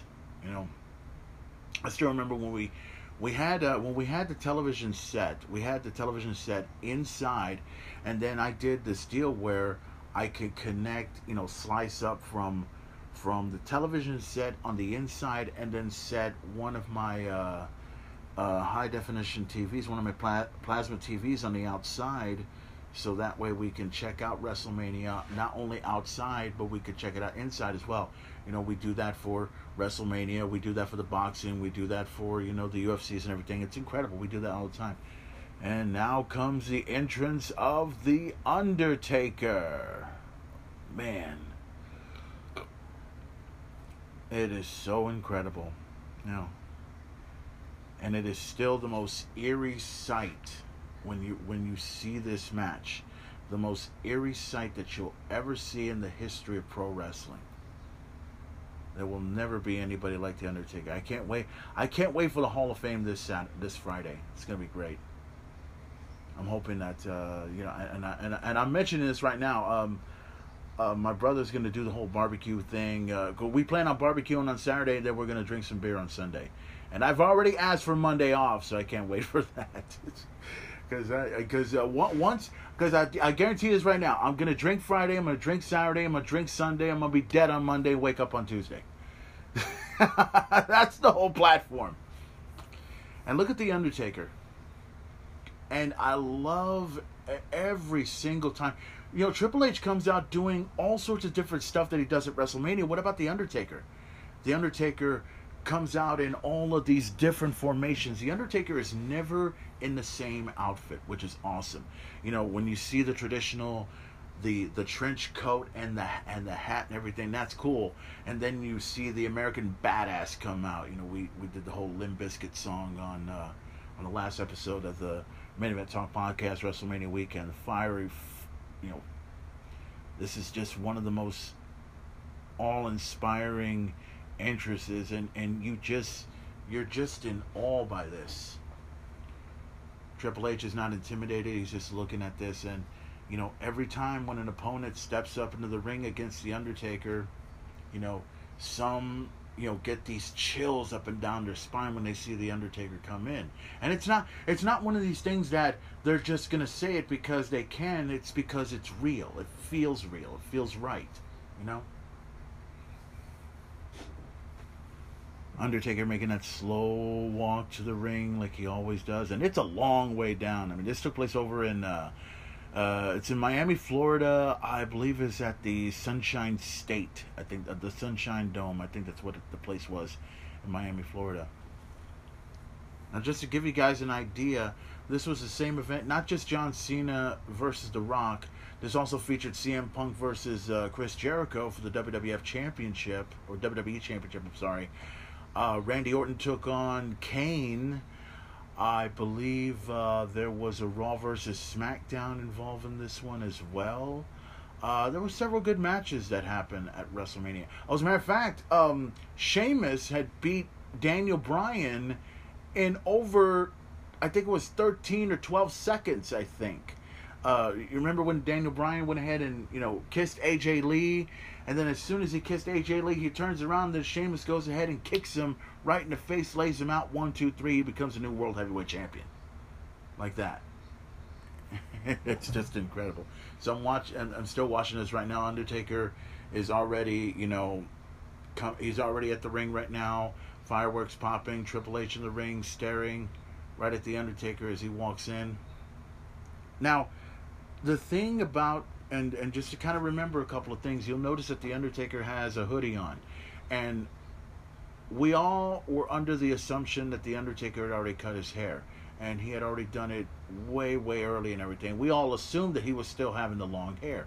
Now, this is the here's the big unveiling. The Undertaker pulls back the hoodie, and wow, the Undertaker comes out completely different. I mean, I was so used to seeing the long hair. I was so used to seeing the intimidation factor with the Undertaker, but he has this creepy looking mohawk and look just look at the Undertaker. Has that mean look on his face and man, and all of us were in awe like what the hell happened to his hair? Undertaker staring right through at Triple H, Triple H staring right there with him, Shawn Michaels on the side right there. Man, it's just so cool. Three WrestleMania legends right there in the ring. Triple H exchanging a few words to the Undertaker. Undertaker not saying a word. Man, this is so cool. And we had three and we had three different entrances, but then there was one more. Undertaker both looking up, Triple H looking up, Shawn Michaels looking up, and then you won't hear it, but you'll hear the song from Metallica, The Memory Remains. And when I hear that song, it's like, my fucking God, they played that song. And all of us were jamming out to it as soon as it came out. You know, Hector was jamming to it, Under uh, Roman was jamming it. We were just all, you know, all of us were drinking beer and checking. I think, let's see, like I said, uh, Hector was there, Luna was there, Roman was there. Uh, I think Jeremy was there. Antor was there. All of us were there. Uh, several of my brother's friends were there. My family members were checking this out. This was incredible, and the Hell in the Cell itself was incredible as well. This this Hell in the Cell is, and this is the this is the Hell in the Cell I miss. Okay. Can we get this Hell in the Cell back, please? I don't want to see the red Hell in the Cell. I want to see that Hell in the Cell, please. Okay? Make it regular, okay? With mashed potatoes on top, please. I appreciate it. Thank you very much. This is incredible. So the cell is being brought down. Undertaker looking face to face with Triple H once again. And I believe they locked it up right here. Of all the Hell in the Cell matches I'd love to see, I like watching this match. And Shawn Michaels is ringing the bell, and we are on our way. Undertaker going to the corner, Triple H going to the corner, and they go right to it, exchanging blows left and right. Undertaker, and, and as they keep saying every single time, uh, I can see, I can almost hear Jr. talking right now. The best pure striker in the history of the WWE, and he is. I mean, the Undertaker when he when he lays those right hands on you, they hurt, and that's what I. And you know what? And, and, and let me make a comment about this. I know the I know some people have been making some criticisms about the Undertaker, the fact that he he he's someone that says that that the that the uh, the the new talent, the new school, they're not hungry enough and all this other stuff and people are giving giving shit about the undertaker for it. Listen to all of you fucking pro wrestling so-called pro wrestling fans listen. Wrestling doesn't have to be about high dives and they, it doesn't have to be about steel chairs and all this other fucking bullshit. It needs to be it needs to be about two men two grown-ass men competing one-on-one for a championship and everything else like that. And just what i'm looking at right here i'm looking at three yes count of three grown-ass men inside hell in a cell and you don't need to go through 95 dives to get to this point, all right? Just because the Undertaker grew grew up old school and just because he's well respected, you want to go ahead and criticize? I saw that whole shit with the Young Bucks. Fuck them. I rather I mean that's why I rather like I rather like teams like FTR and the Usos and the Street Profits and the Briscoes because at least those are grown ass men. They know how to they know how to be wrestlers. They look like wrestlers, like these guys. Look, Triple H. And this is the thing I like. Triple H is not using any sort of steel chairs. Well, he won't use it till later on, but he's using the steel, the steel, as a weapon, just like the Undertaker's using it. Shawn Michaels trying to keep the, try, pretty much trying to keep the peace here. The only thing Shawn Michaels has to do is you know, be there for the pinfall or submission. Right now, The Undertaker is picking up Triple H. Oh, headbutt right there on on Triple H. And it's not often I get a chance to see that. And man, multiple headbutts on Triple H.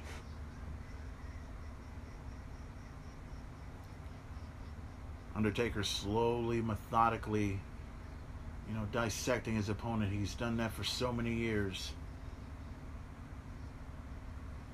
Unbelievable watching this. Oh. And like I said before, The Undertaker, you know, like any steel cage match, you have to use the steel cage as your weapon. And that's exactly that's exactly what the old school's supposed to teach you. When you're inside that steel cage, you use that. You use that weapon at all costs. Undertaker throwing those right hands at Triple H. Oh! Hitting that chop and choking. Choking the hell out of Triple H right there. And as good old JR would say, uh, it's legal as a headlock. And it's true, especially when it's Hell in a Cell.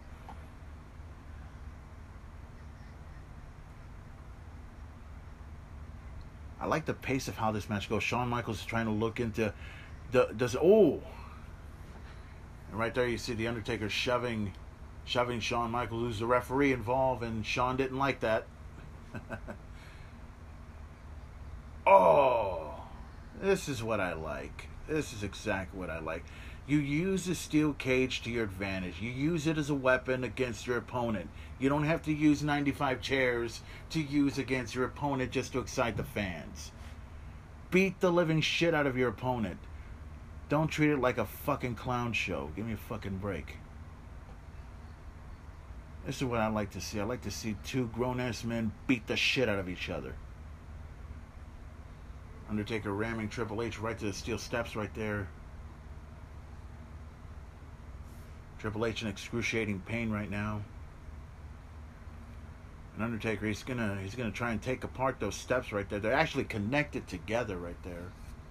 You look at it. Shawn Michaels trying to stay away as far as he can. And Triple H is thrown right back into the ring, and Undertaker follows. So all three men are in the ring right now. Irish whip coming in. Oh. And Triple H coming in, nailing with the right hand. Taking advantage, getting right to the Undertaker. Undertaker reverses. Oh, highly raised knee. Oh, but it didn't affect it didn't affect the Undertaker. Oh. Big clothesline right on Triple H. this is classic Undertaker. They're showing a wide shot of the Hell in the Cell, and it's just you know so big and so tremendous to look at. Shoulder blocked by the Undertaker, and Undertaker holding on to Triple H's arm right now. Boom. Undertaker twisting the arm of Triple H, and you could tell once he does that, yep, he's going to the corner. Fixing to go old school here, guys. Going to the top rope. Undertaker walking those steps, and bam! Forearm right on top of Triple H. Classic Undertaker. I swear you'll never see another superstar do that better than The Undertaker.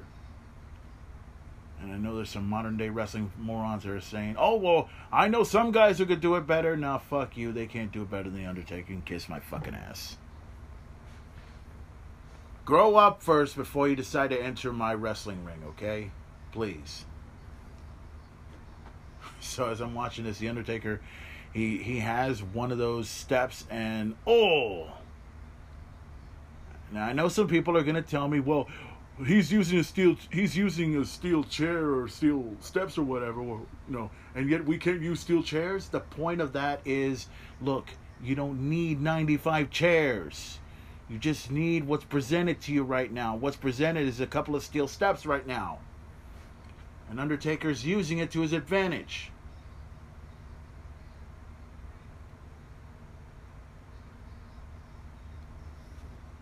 undertaker bringing in that that steel step inside the ring. Triple H is inside the ring. Undertaker trying to pull him outside the ring, halfway out, and this is Vintage, Under, Vintage Undertaker right there. Foot right to the head, and the Undertaker, and it looks like he's about to do a leg drop right here, and he does this all the time, and he does it, he does it extremely well. Right at the corner, Undertaker fixing to do his patented leg drop on Triple H. Oh! As Michael Cole would say, vintage Undertaker. Shawn Michaels is checking up on him right now. Undertaker just keeping the pace to his advantage right now, coming into the ring. They're showing a replay of that leg drop again. Oh, and a DDT. Triple H nailed that DDT, and the Undertaker is down. Shawn Michaels. Now he's not going to count in this one. I mean, this is Hell in a Cell. There's no disqualification. Anything goes at this point right now. And Triple H, ooh. Well, looks like the Undertaker's going to regret bringing those steps in, huh? Undertaker taking his head right to those steel steps inside the ring, and again.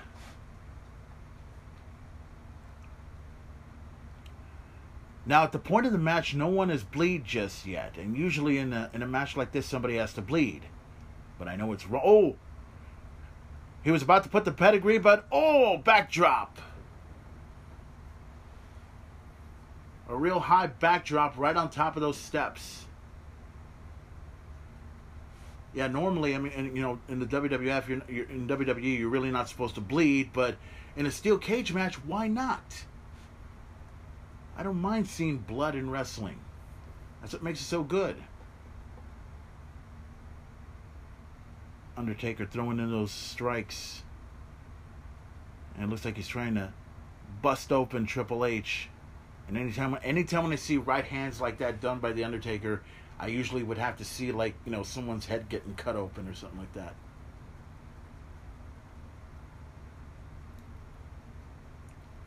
Undertaker striking his head, striking Triple H's head in the steel steps right there.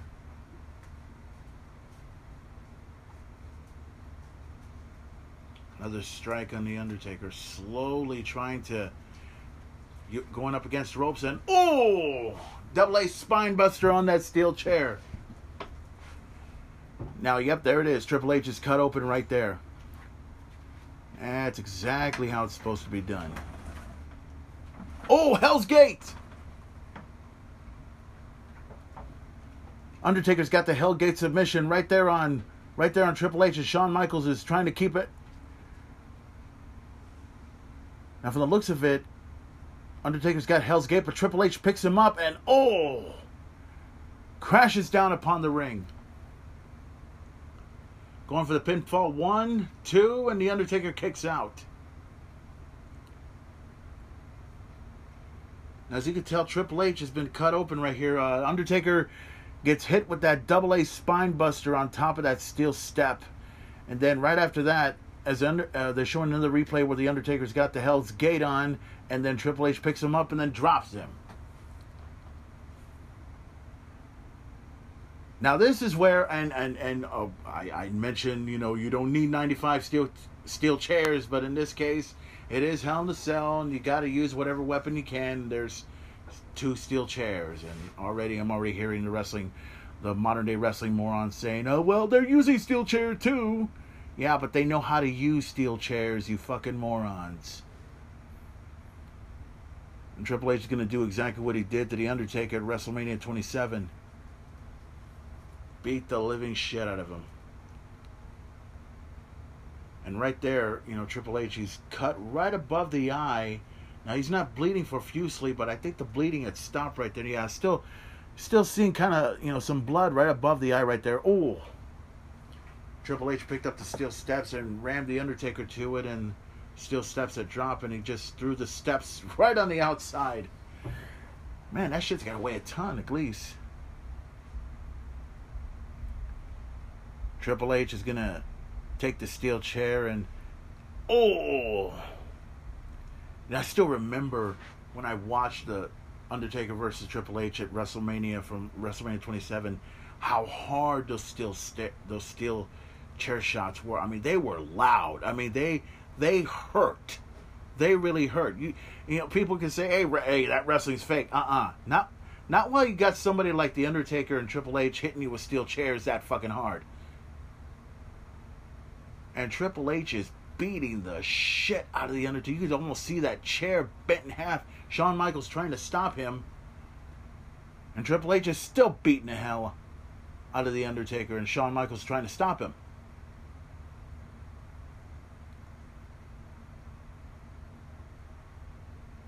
Man, and I'm just looking at oh, I still remember how hard those shots were. So Shawn Michaels takes the uh, takes the steel chair away, from him, and Triple H is instructing him and telling him, you know, if you don't end it, I will. And Shawn Michaels is telling him, you know, he's not to quit. Just finish it. Just finish it. You can almost hear, you know, I still remember how Shawn Michaels was saying that, and Shawn Michaels was trying to ask The Undertaker if he wants to give up. Undertaker is just, you know, just saying no. Shawn Michaels being pulled out of the way by Triple H, and again with those steel, steel chair shots. That look of agony, agony on his face. Triple H is telling Shawn Michaels, You tell him, or I will. You end it. Shawn Michaels trying to tell Undertaker, and Undertaker said, Don't stop it, don't stop it, do not stop it. I remember those words kind of well. Again, you know, and Triple H is just telling him, "Stay down, stay down. What's wrong with you?" Undertaker trying to get up, and Triple H got that steel chair ready, and oh, nailed him right in the gut. Oh, right on the back once again. Triple H about to cover. Shawn Michaels ready to pin one, two, no. oh no, no, no! It's not over yet, guys. Not over yet.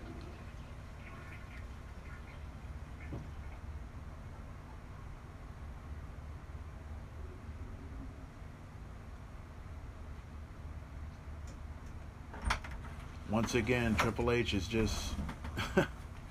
and Shawn Michaels is just trying to stop him. And he goes for another steel chair. Now Triple H right now is he's not bleeding as bad as it looks right now. I mean, it's you know you can still see that cut right above the eye. Shawn Michaels is still trying to, you know, ask the Undertaker if he wants to quit, and Undertaker just saying no, don't stop the match, don't stop the match. And Triple H is on the outside right now, and my first instincts tells me he's gonna go for Old Faithful, and he goes under the ring, and what does he find? Oh yeah, he finds Old Faithful in a form of a sledgehammer. And Shawn Michaels goes right to him and says, What are you doing? No, you don't have to do this. And Triple H is all, You end this. I'm tired of this fucking shit. You end it or I will. I don't think he really said shit, but you know, Undertaker slowly trying to get up. Shawn Michaels is telling the Undertaker, telling Triple H, "Don't use it. Don't use it. Come on, let me please ring. Let me ring the bell." Shawn Michaels telling him, "Please let me ring the bell. Please let me ring the bell." Undertaker say, "Nah, nah, hell no." Oh! Undertaker used that sledgehammer, nailed the Undertaker. One, two, oh! And even after a sledgehammer shot, He's still kicked out. I remember being off the edge of my seat, seeing that, like, God damn. He just took a sledgehammer shot. That should have been it. That should have been done. Oh my God. Oh. Showing the replay of that. And Shawn Michaels is trying to pull away, and oh, was that Triple H about to take his head off? Oh! And Shawn Shawn just took the sledgehammer away. He was about to nail him in the head with that sledgehammer right there. Threw the sledgehammer out. You ask him. Triple H is yelling at him. You ask him or I will. End it. End it now. Still remember he keeps screaming his head off, you know, and Shawn Michaels trying to make a decision whether he should ring the bell now or ask The Undertaker if he wants to continue and you can almost like you could see Shawn. He's trying to, he wants to ring the bell, but he can't do it. He can't.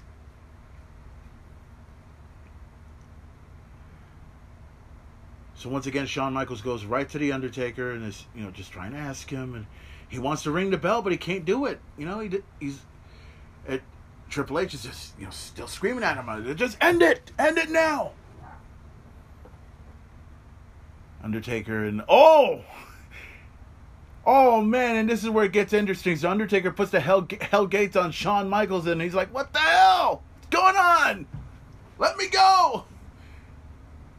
And then Triple H, oh, takes a sledgehammer right to the Undertaker as Shawn Michaels is out. And right now, Triple H is the only man standing right now holding onto a sledgehammer. And he's pulling. He's checking on Shawn Michaels, seeing if he's okay. And. Man, this is just incredible. I mean, we were all on the edge of our seat. Triple H about to take that. Oh! Undertaker nails him right in the nuts, right there. And then, oh, now he applies the Hell's Gate to Triple H. Now, this is exactly what happened at um, at the last WrestleMania, where Triple H, um, Undertaker got Triple H in the um, in the Hell's Gate.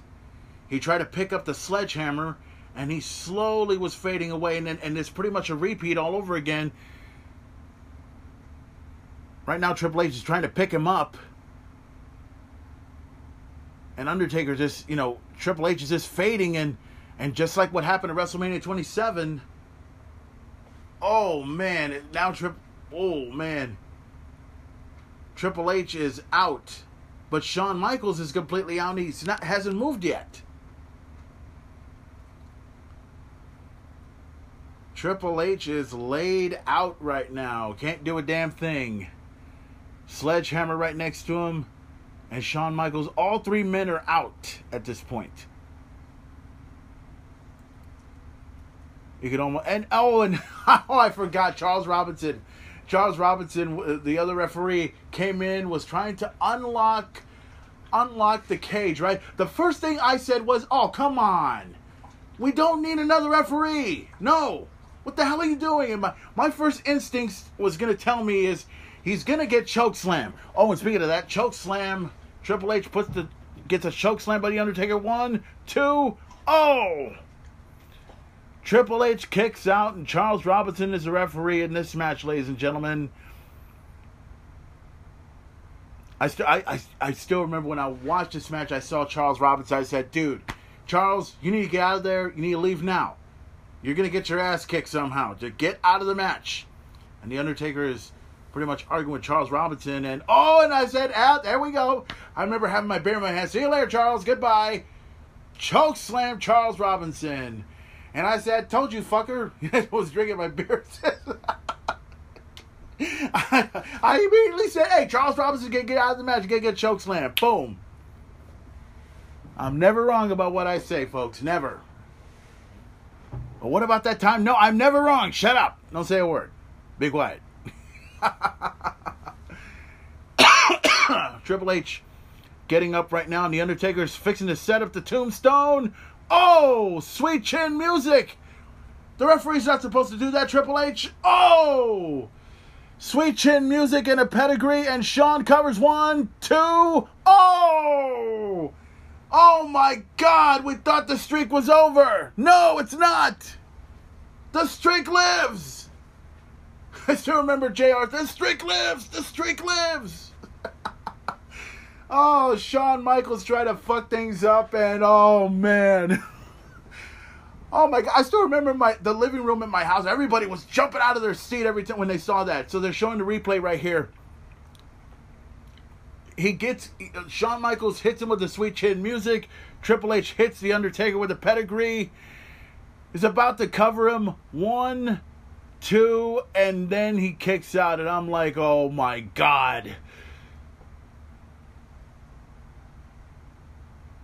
This was incredible. I, I was just like out of my out of my chair when this whole shit was going on. it was incredible.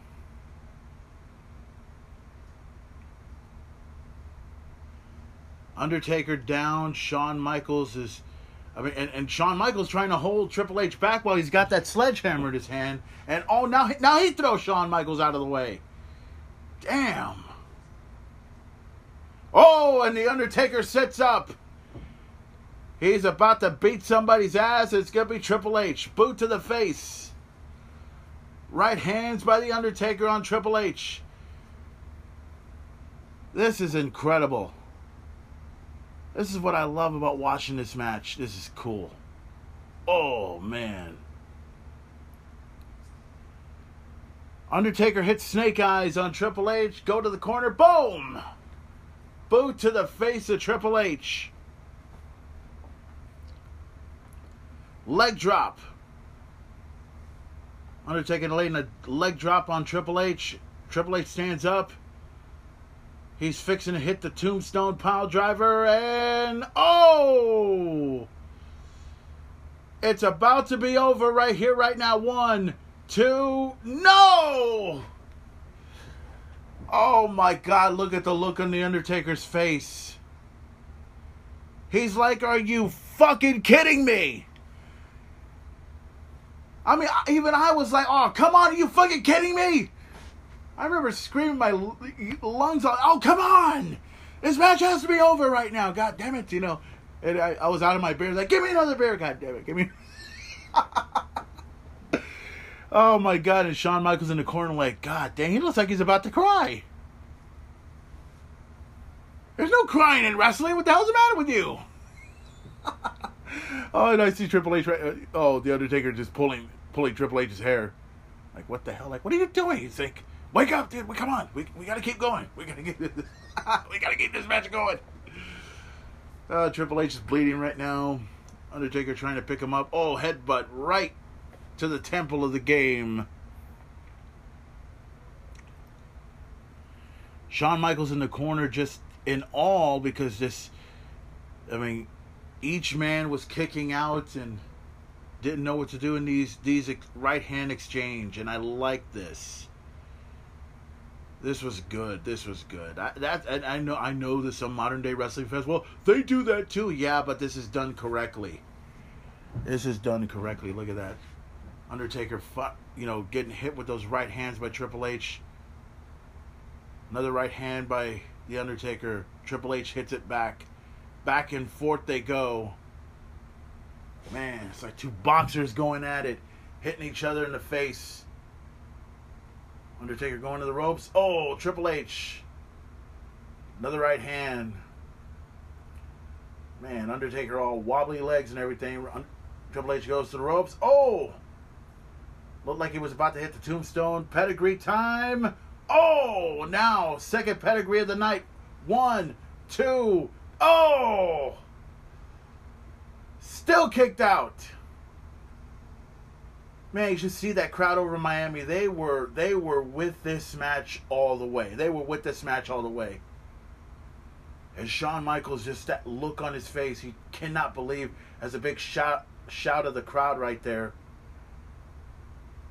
Hey, you can almost see an empty empty section right there the, in the crowd. Damn. I think this is when the crowd was chanting, "This is awesome," and it and it is. This this is as awesome as it could possibly get. Shawn Michaels exhausted, Triple H exhausted, Undertaker exhausted. I'm exhausted just watching this match. Incredible. Undertaker sitting up, Triple H trying to stand up. Triple H walking over to the walking over to the sledgehammer trying to get it. He got it. And you can tell Triple H is he's exhausted but he's not done. And the Undertaker on the other side picking up a steel chair. Both men with a weapon of their choice in their hands right now. Shawn Michaels looking at both men with weapons in their hands right now, and oh! The Undertaker puts a foot on the sledgehammer. Undertaker looking down and say, uh uh-uh, uh, hell no. Boom! So Triple H had kept nailing The Undertaker with those steel chair shots, and as the old expression goes, payback's a bitch. Undertaker laying in all those chair shots at Triple H, just like the Undertaker, just like what Triple H did to the Undertaker. And that chair looks like it's almost bent in half. Oh! And Shawn Michaels noticed Shawn Michaels didn't try to stop him. He's he's trying to stop him, but like he ain't gonna have none of that. nah. Undertaker's looking at him like, don't even think about it. And and Shawn Michaels, you could tell that that look on his face right there just says it all.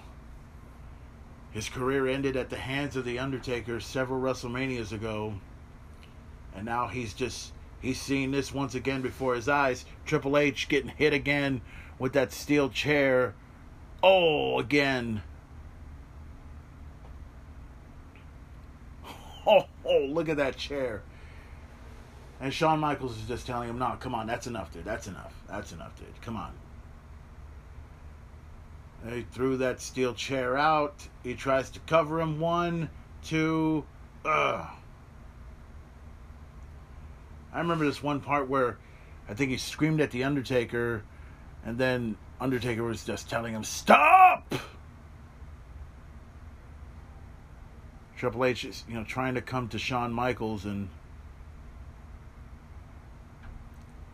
man, just look at the Undertaker. He's just completely exhausted.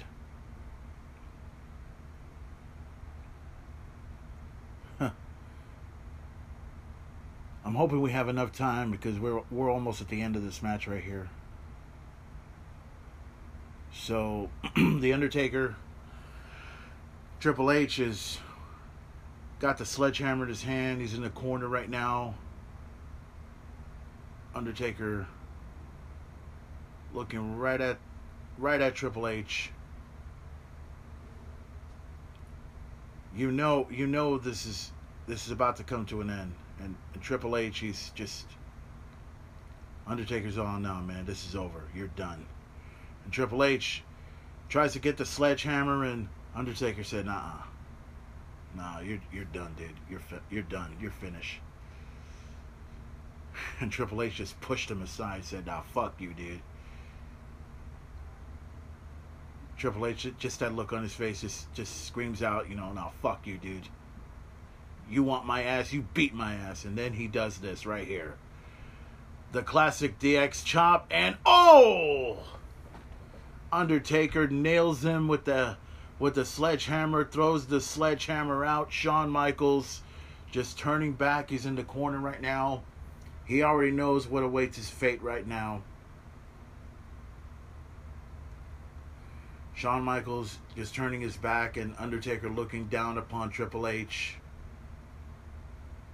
Undertaker taking the straps off right now. Looks like the demon of Death Valley is about to take another soul with him.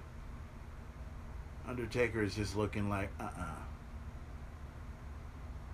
Oh, that's it. Undertaker picks up Triple H. And he's about to lay in another. Oh, tombstone once again. Shawn Michaels is ready. Undertaker covers him. One, two, three. That was it. My God, this was exhausting. this is another long main event talk exclusive, folks. But my God, I'm I'm glad I watched this match. This was just incredible to watch. 20 and 0. 20 and 0 right here. Both men are completely exhausted from this match. Shawn Michaels just looking at both men. This this is incredible. This is just so incredible to watch. I love this match. This this is this is definitely one of my all-time favorite matches. I mean, I still remember you know, all of us were watching this match. We we were glad it was over, but we were like, this was, my God. Undertaker is trying to sit up, and if you look closely, if you look closely, right in the back of the Undertaker, you'll see the uh, the welts in his back. You'll see the marks right there on his on his body, and he went he went through hell. He went through a war.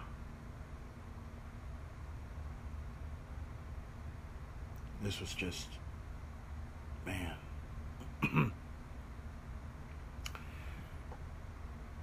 I love watching this match. It, it, you know, it just, I, I never get tired of this match. Never. I mean, it, it's just one of my all-time favorite matches at WrestleMania. Shawn Michaels looking down upon the uh, Triple H right now, seeing how he's doing right now, and Shawn going right to the Undertaker. Undertaker slowly trying to get up, and I think he sees Shawn Michaels now. And I think he's fixing to raise his hand now, so. Shawn looking right at the Undertaker, extending his hand. Picks up the Undertaker, and you can hear that crowd. You can you can hear them all, all of them standing at attention. You know, all all clapping their hands because this was this was one hell of a match. Still watching this match right now. You know, we're and you know we're we're almost gonna end this, but I I just want to keep watching this because this is just incredible. Shawn Michael raises Triple H's hand. Uh, uh, raise it, ra- Undertaker's hand. I'm sorry. I said I said Triple H, didn't I? sorry.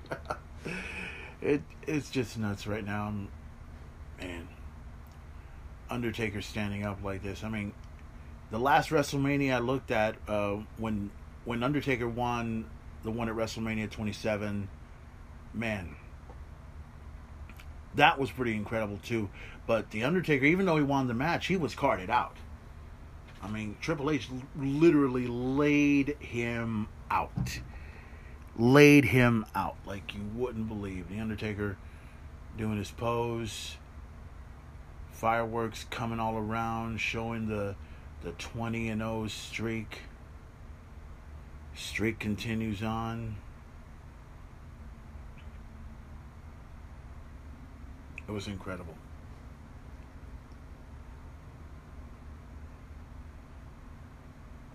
Everybody was on their feet for this match. Everybody.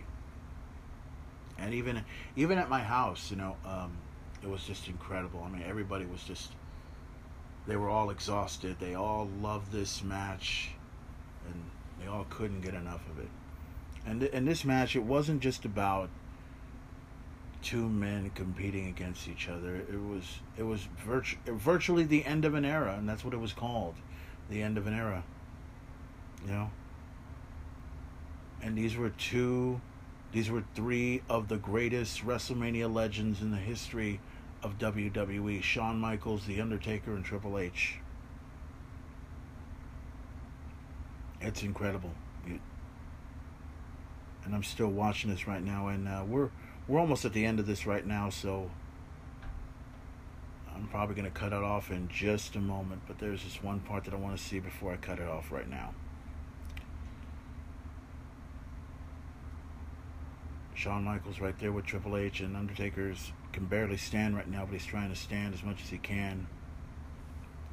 So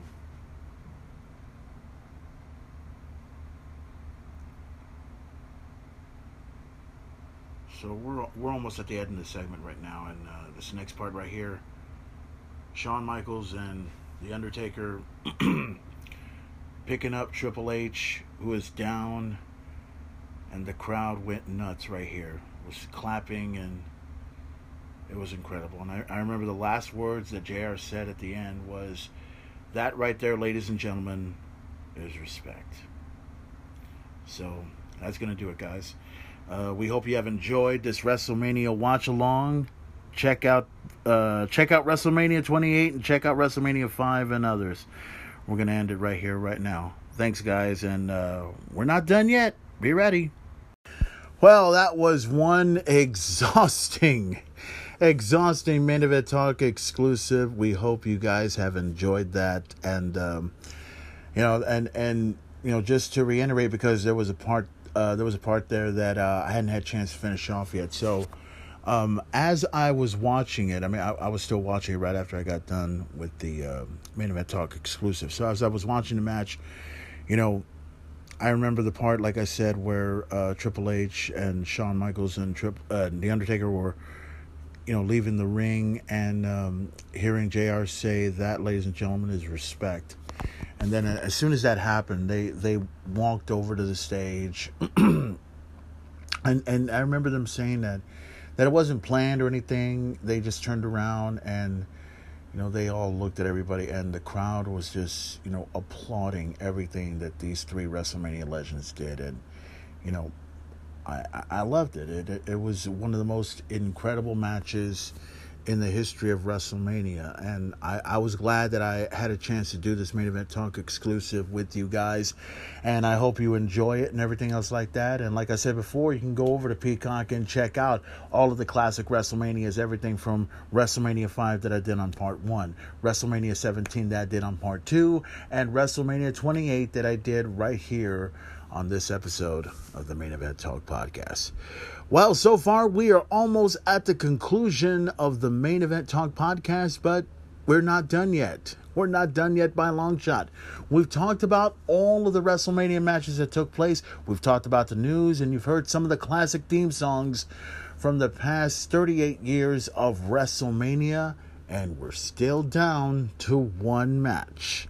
And the one match that I've not had a conversation about yet we're about to get into in just a moment. Champion versus champion, winner take all. Roman Reigns versus Brock Lesnar. And it's a culmination of everything that we've talked about. Now, I'll give you a little detail about it, but before we do, let's get into this conversation that took place on Monday Night Raw. First, Brock Lesnar made an appearance said what he had to say, and then Roman Reigns made an appearance and said what he had to say. Let's listen in, and then I'll fill you in on what, what I'm about to say right after this whole thing. Ladies and gentlemen, welcome to Monday Night Raw!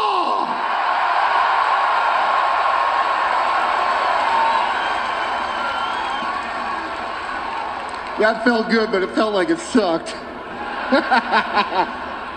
I won't be doing that again. But what I don't suck at is handing out country ass kickings.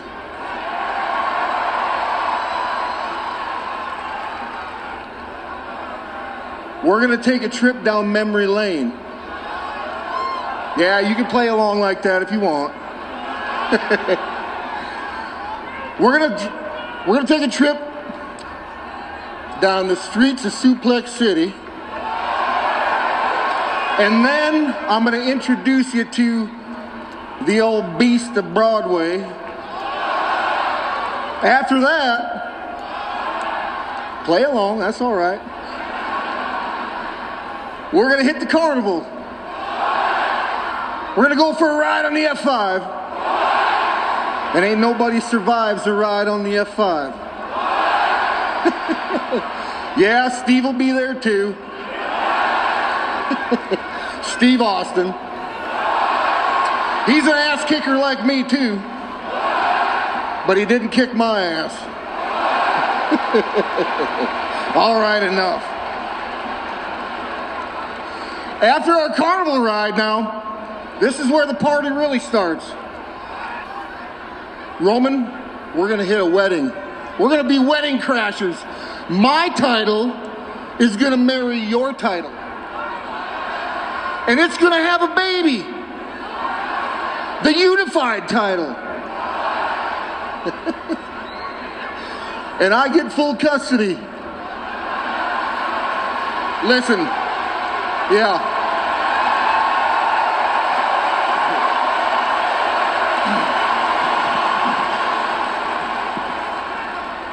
I'm in a great mood tonight because you know why? In six days at WrestleMania, I finally get my hands on Roman Reigns. You see, there's no more running, Roman. There's nowhere to hide this Sunday. Okay? This Sunday at WrestleMania, I'm going to stand above you with two titles. And I'm going to raise them to the sky. And they will chant, ladies and gentlemen, your new reigning, defending, unified heavyweight champion of the world, Brock Lesnar.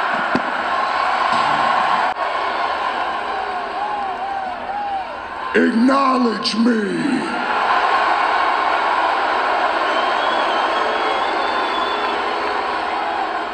What really bothers me about Brock is just a couple weeks ago, he was out for blood. It was personal to him. But he's already spilled my blood. In 2018, at WrestleMania 34, he busted my head wide open. Right here. Right here. One right here on, on the hairline, one across the top of my skull, and I bled all over New Orleans. He smashed my face to the point my children didn't even recognize me. My wife didn't want me in this business anymore. My father doubted me. My family was disappointed in me.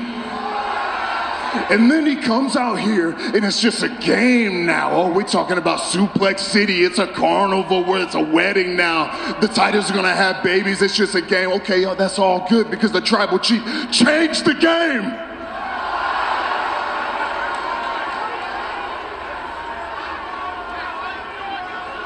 We changed the game and we're going to take everything from him. You see, I already took his advocate and upgraded him to a wise man. I took his claim to being the longest reigning champion in the past 35 years. I got my receipt and I took his blood at Madison Square Garden. And this Sunday, I make the final move and I'm going to take his title.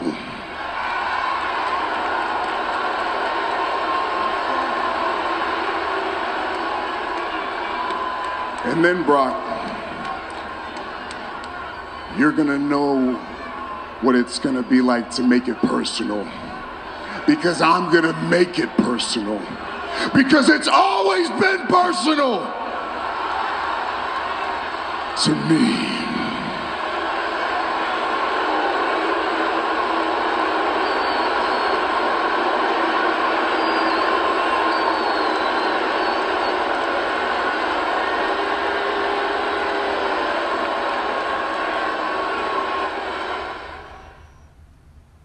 Well, guys, you just heard the conversation. Brock Lesnar had made an appearance on Monday Night Raw and said what he said.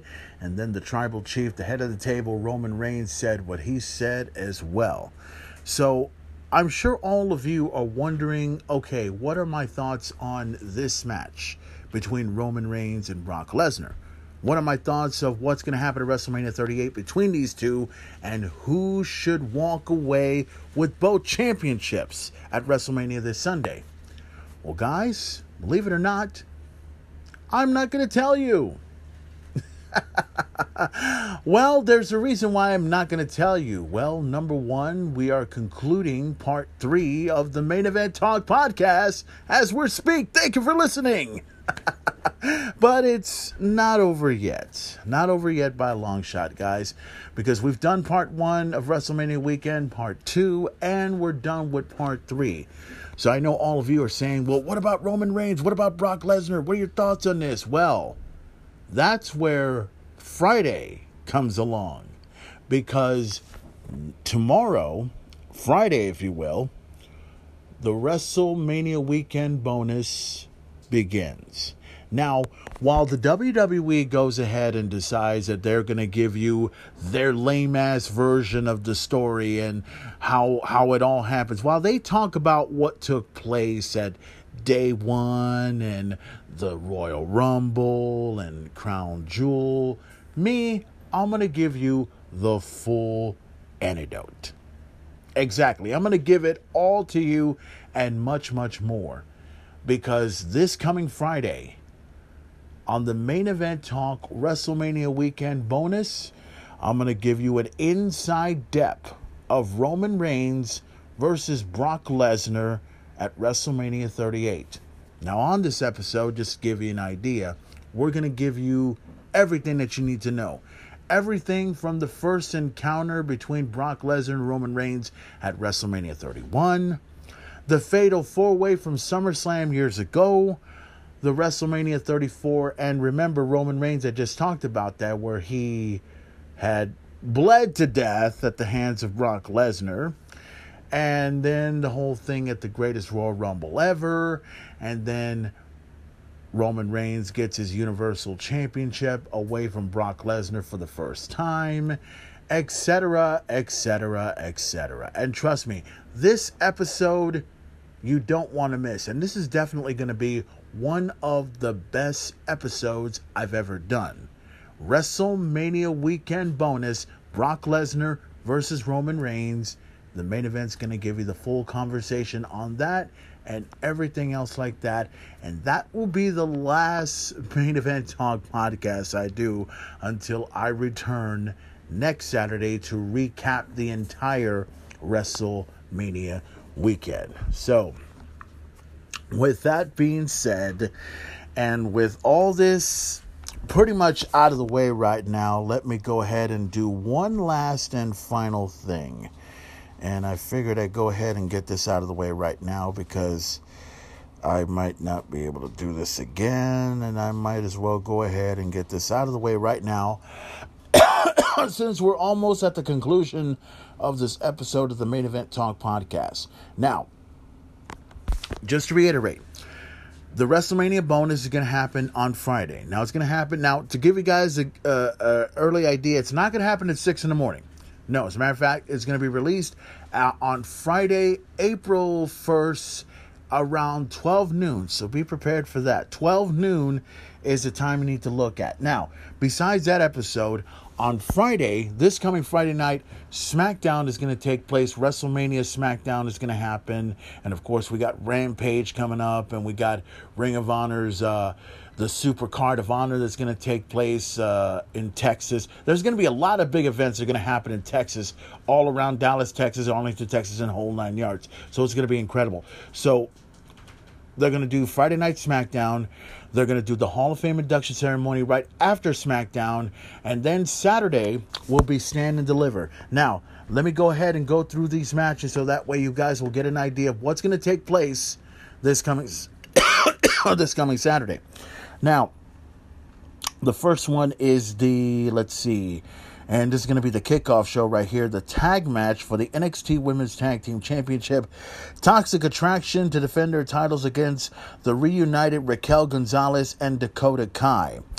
The Fatal Five Way, I think that's right, Fatal Five Way ladder match for the North American Championship. Cameron Grimes, Car- Carmelo Hayes, Santana. Um, I think I'm pronouncing this wrong already. Let me see here. Carmelo Hayes, Santos Escobar, Solo Sikoa, Grayson Waller, and Cameron Grimes. One of these men are going to be walking away with the NXT Championship, the NXT North American Championship, and it is going to be the last and final time we see Tommaso Ciampa at NXT because he's going to go one on one against Tony D'Angelo. And also a fatal four way match for the NXT Women's Championship. The champion Mandy Rose to defend her championship against Cora Jade, Io Shirai, and Kay Lee Ray. Also a triple threat match for the NXT Tag Team Championship. Imperium to take on MSK and the Creed Brothers.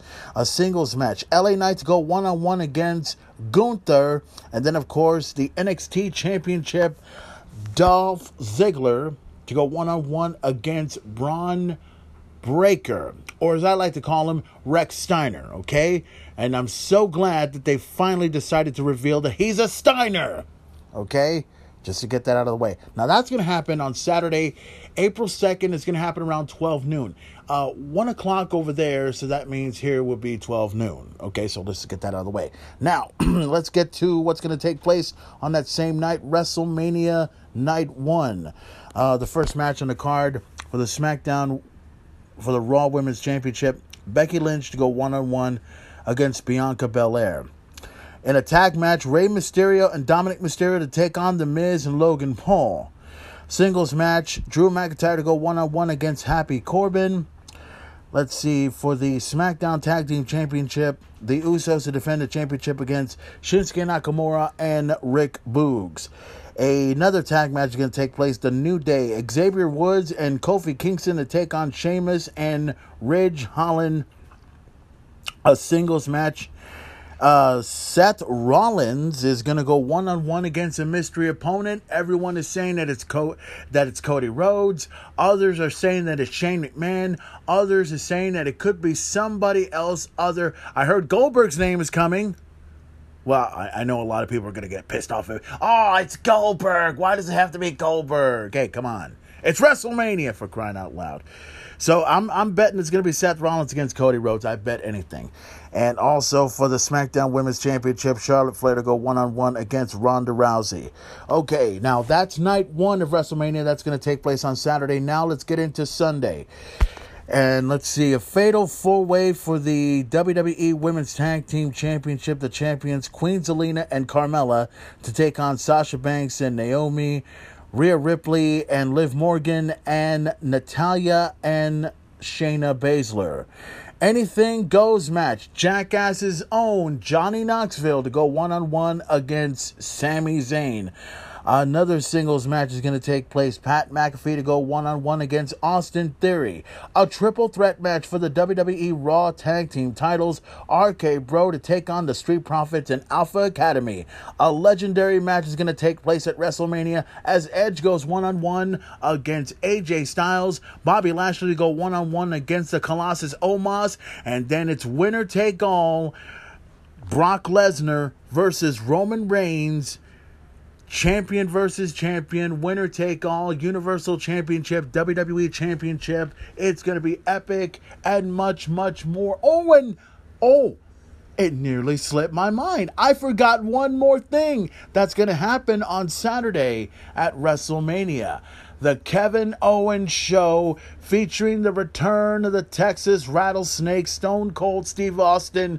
You know the main event's going to be having plenty of beer and plenty of barbecue when the Rattlesnake makes his appearance. I'm going to see a bunch of stunners happening on Kevin Owens, I guarantee you that. That's all going to take place at WrestleMania Night 1 you know, that's, you know, the Kevin Owens show and everything else like that. So that's the full lineup of WrestleMania. Now, as I stated before, part one is done. Part two is done. Part three is officially over, but we've got one more episode left, and it is the WrestleMania weekend bonus. And it'll feature Roman Reigns taking on Brock Lesnar. You'll hear my inside story, you'll hear my inside scoop, and you'll be entertained and enjoy everything that I have to say between these two because I'll be the man responsible for telling you guys you should check out Roman Reigns versus Brock Lesnar, champion versus champion at WrestleMania when you hear this last episode. I guarantee you, you will love it. It is truly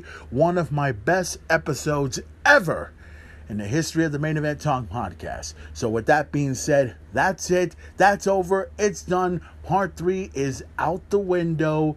And before I go ahead and leave, Follow the main event on Twitter at twitter.com slash at main event player. You can also follow me on Instagram at instagram.com slash at main event player. Go to my Facebook page at facebook.com slash at real main event talk 2.0 for all of the results of WrestleMania night one and night two and also NXT stand and deliver. Once again, facebook.com slash at real main event talk 2.0 and if you want to friend request me as i always say proceed at your own risk. Now subscribe to the main event talk podcast on spotify apple podcasts google podcasts radio public overcast or wherever it is you find your favorite podcast. Guys thank you for listening. Thank you for paying attention. And whew, this is this is getting completely exhausted. And like I said before, we are not done yet. We still have one more episode left. And guys, after that, it's WrestleMania live Saturday, April 2nd and Sunday, April 3rd. And also, and just to give a big shout out to Rich's Billiards, don't forget, Emo Night is going to happen at Rich's Billiards on the weekend of WrestleMania. And then, of course, Jeff Hardy is going to be coming over here to Corpus Christi. Yes, I'm not kidding. Jeff Hardy is coming over here to Corpus Christi on the weekend of WrestleMania. There's going to be several shows happening on the weekend of WrestleMania. Not just Emo Night at Rich's Billiards. We got 10 10 years coming to Rich's Billiards. No, no, I'm sorry. At, at Corpus Christi. 311's coming in Corpus Christi. There's going to be a lot of shit.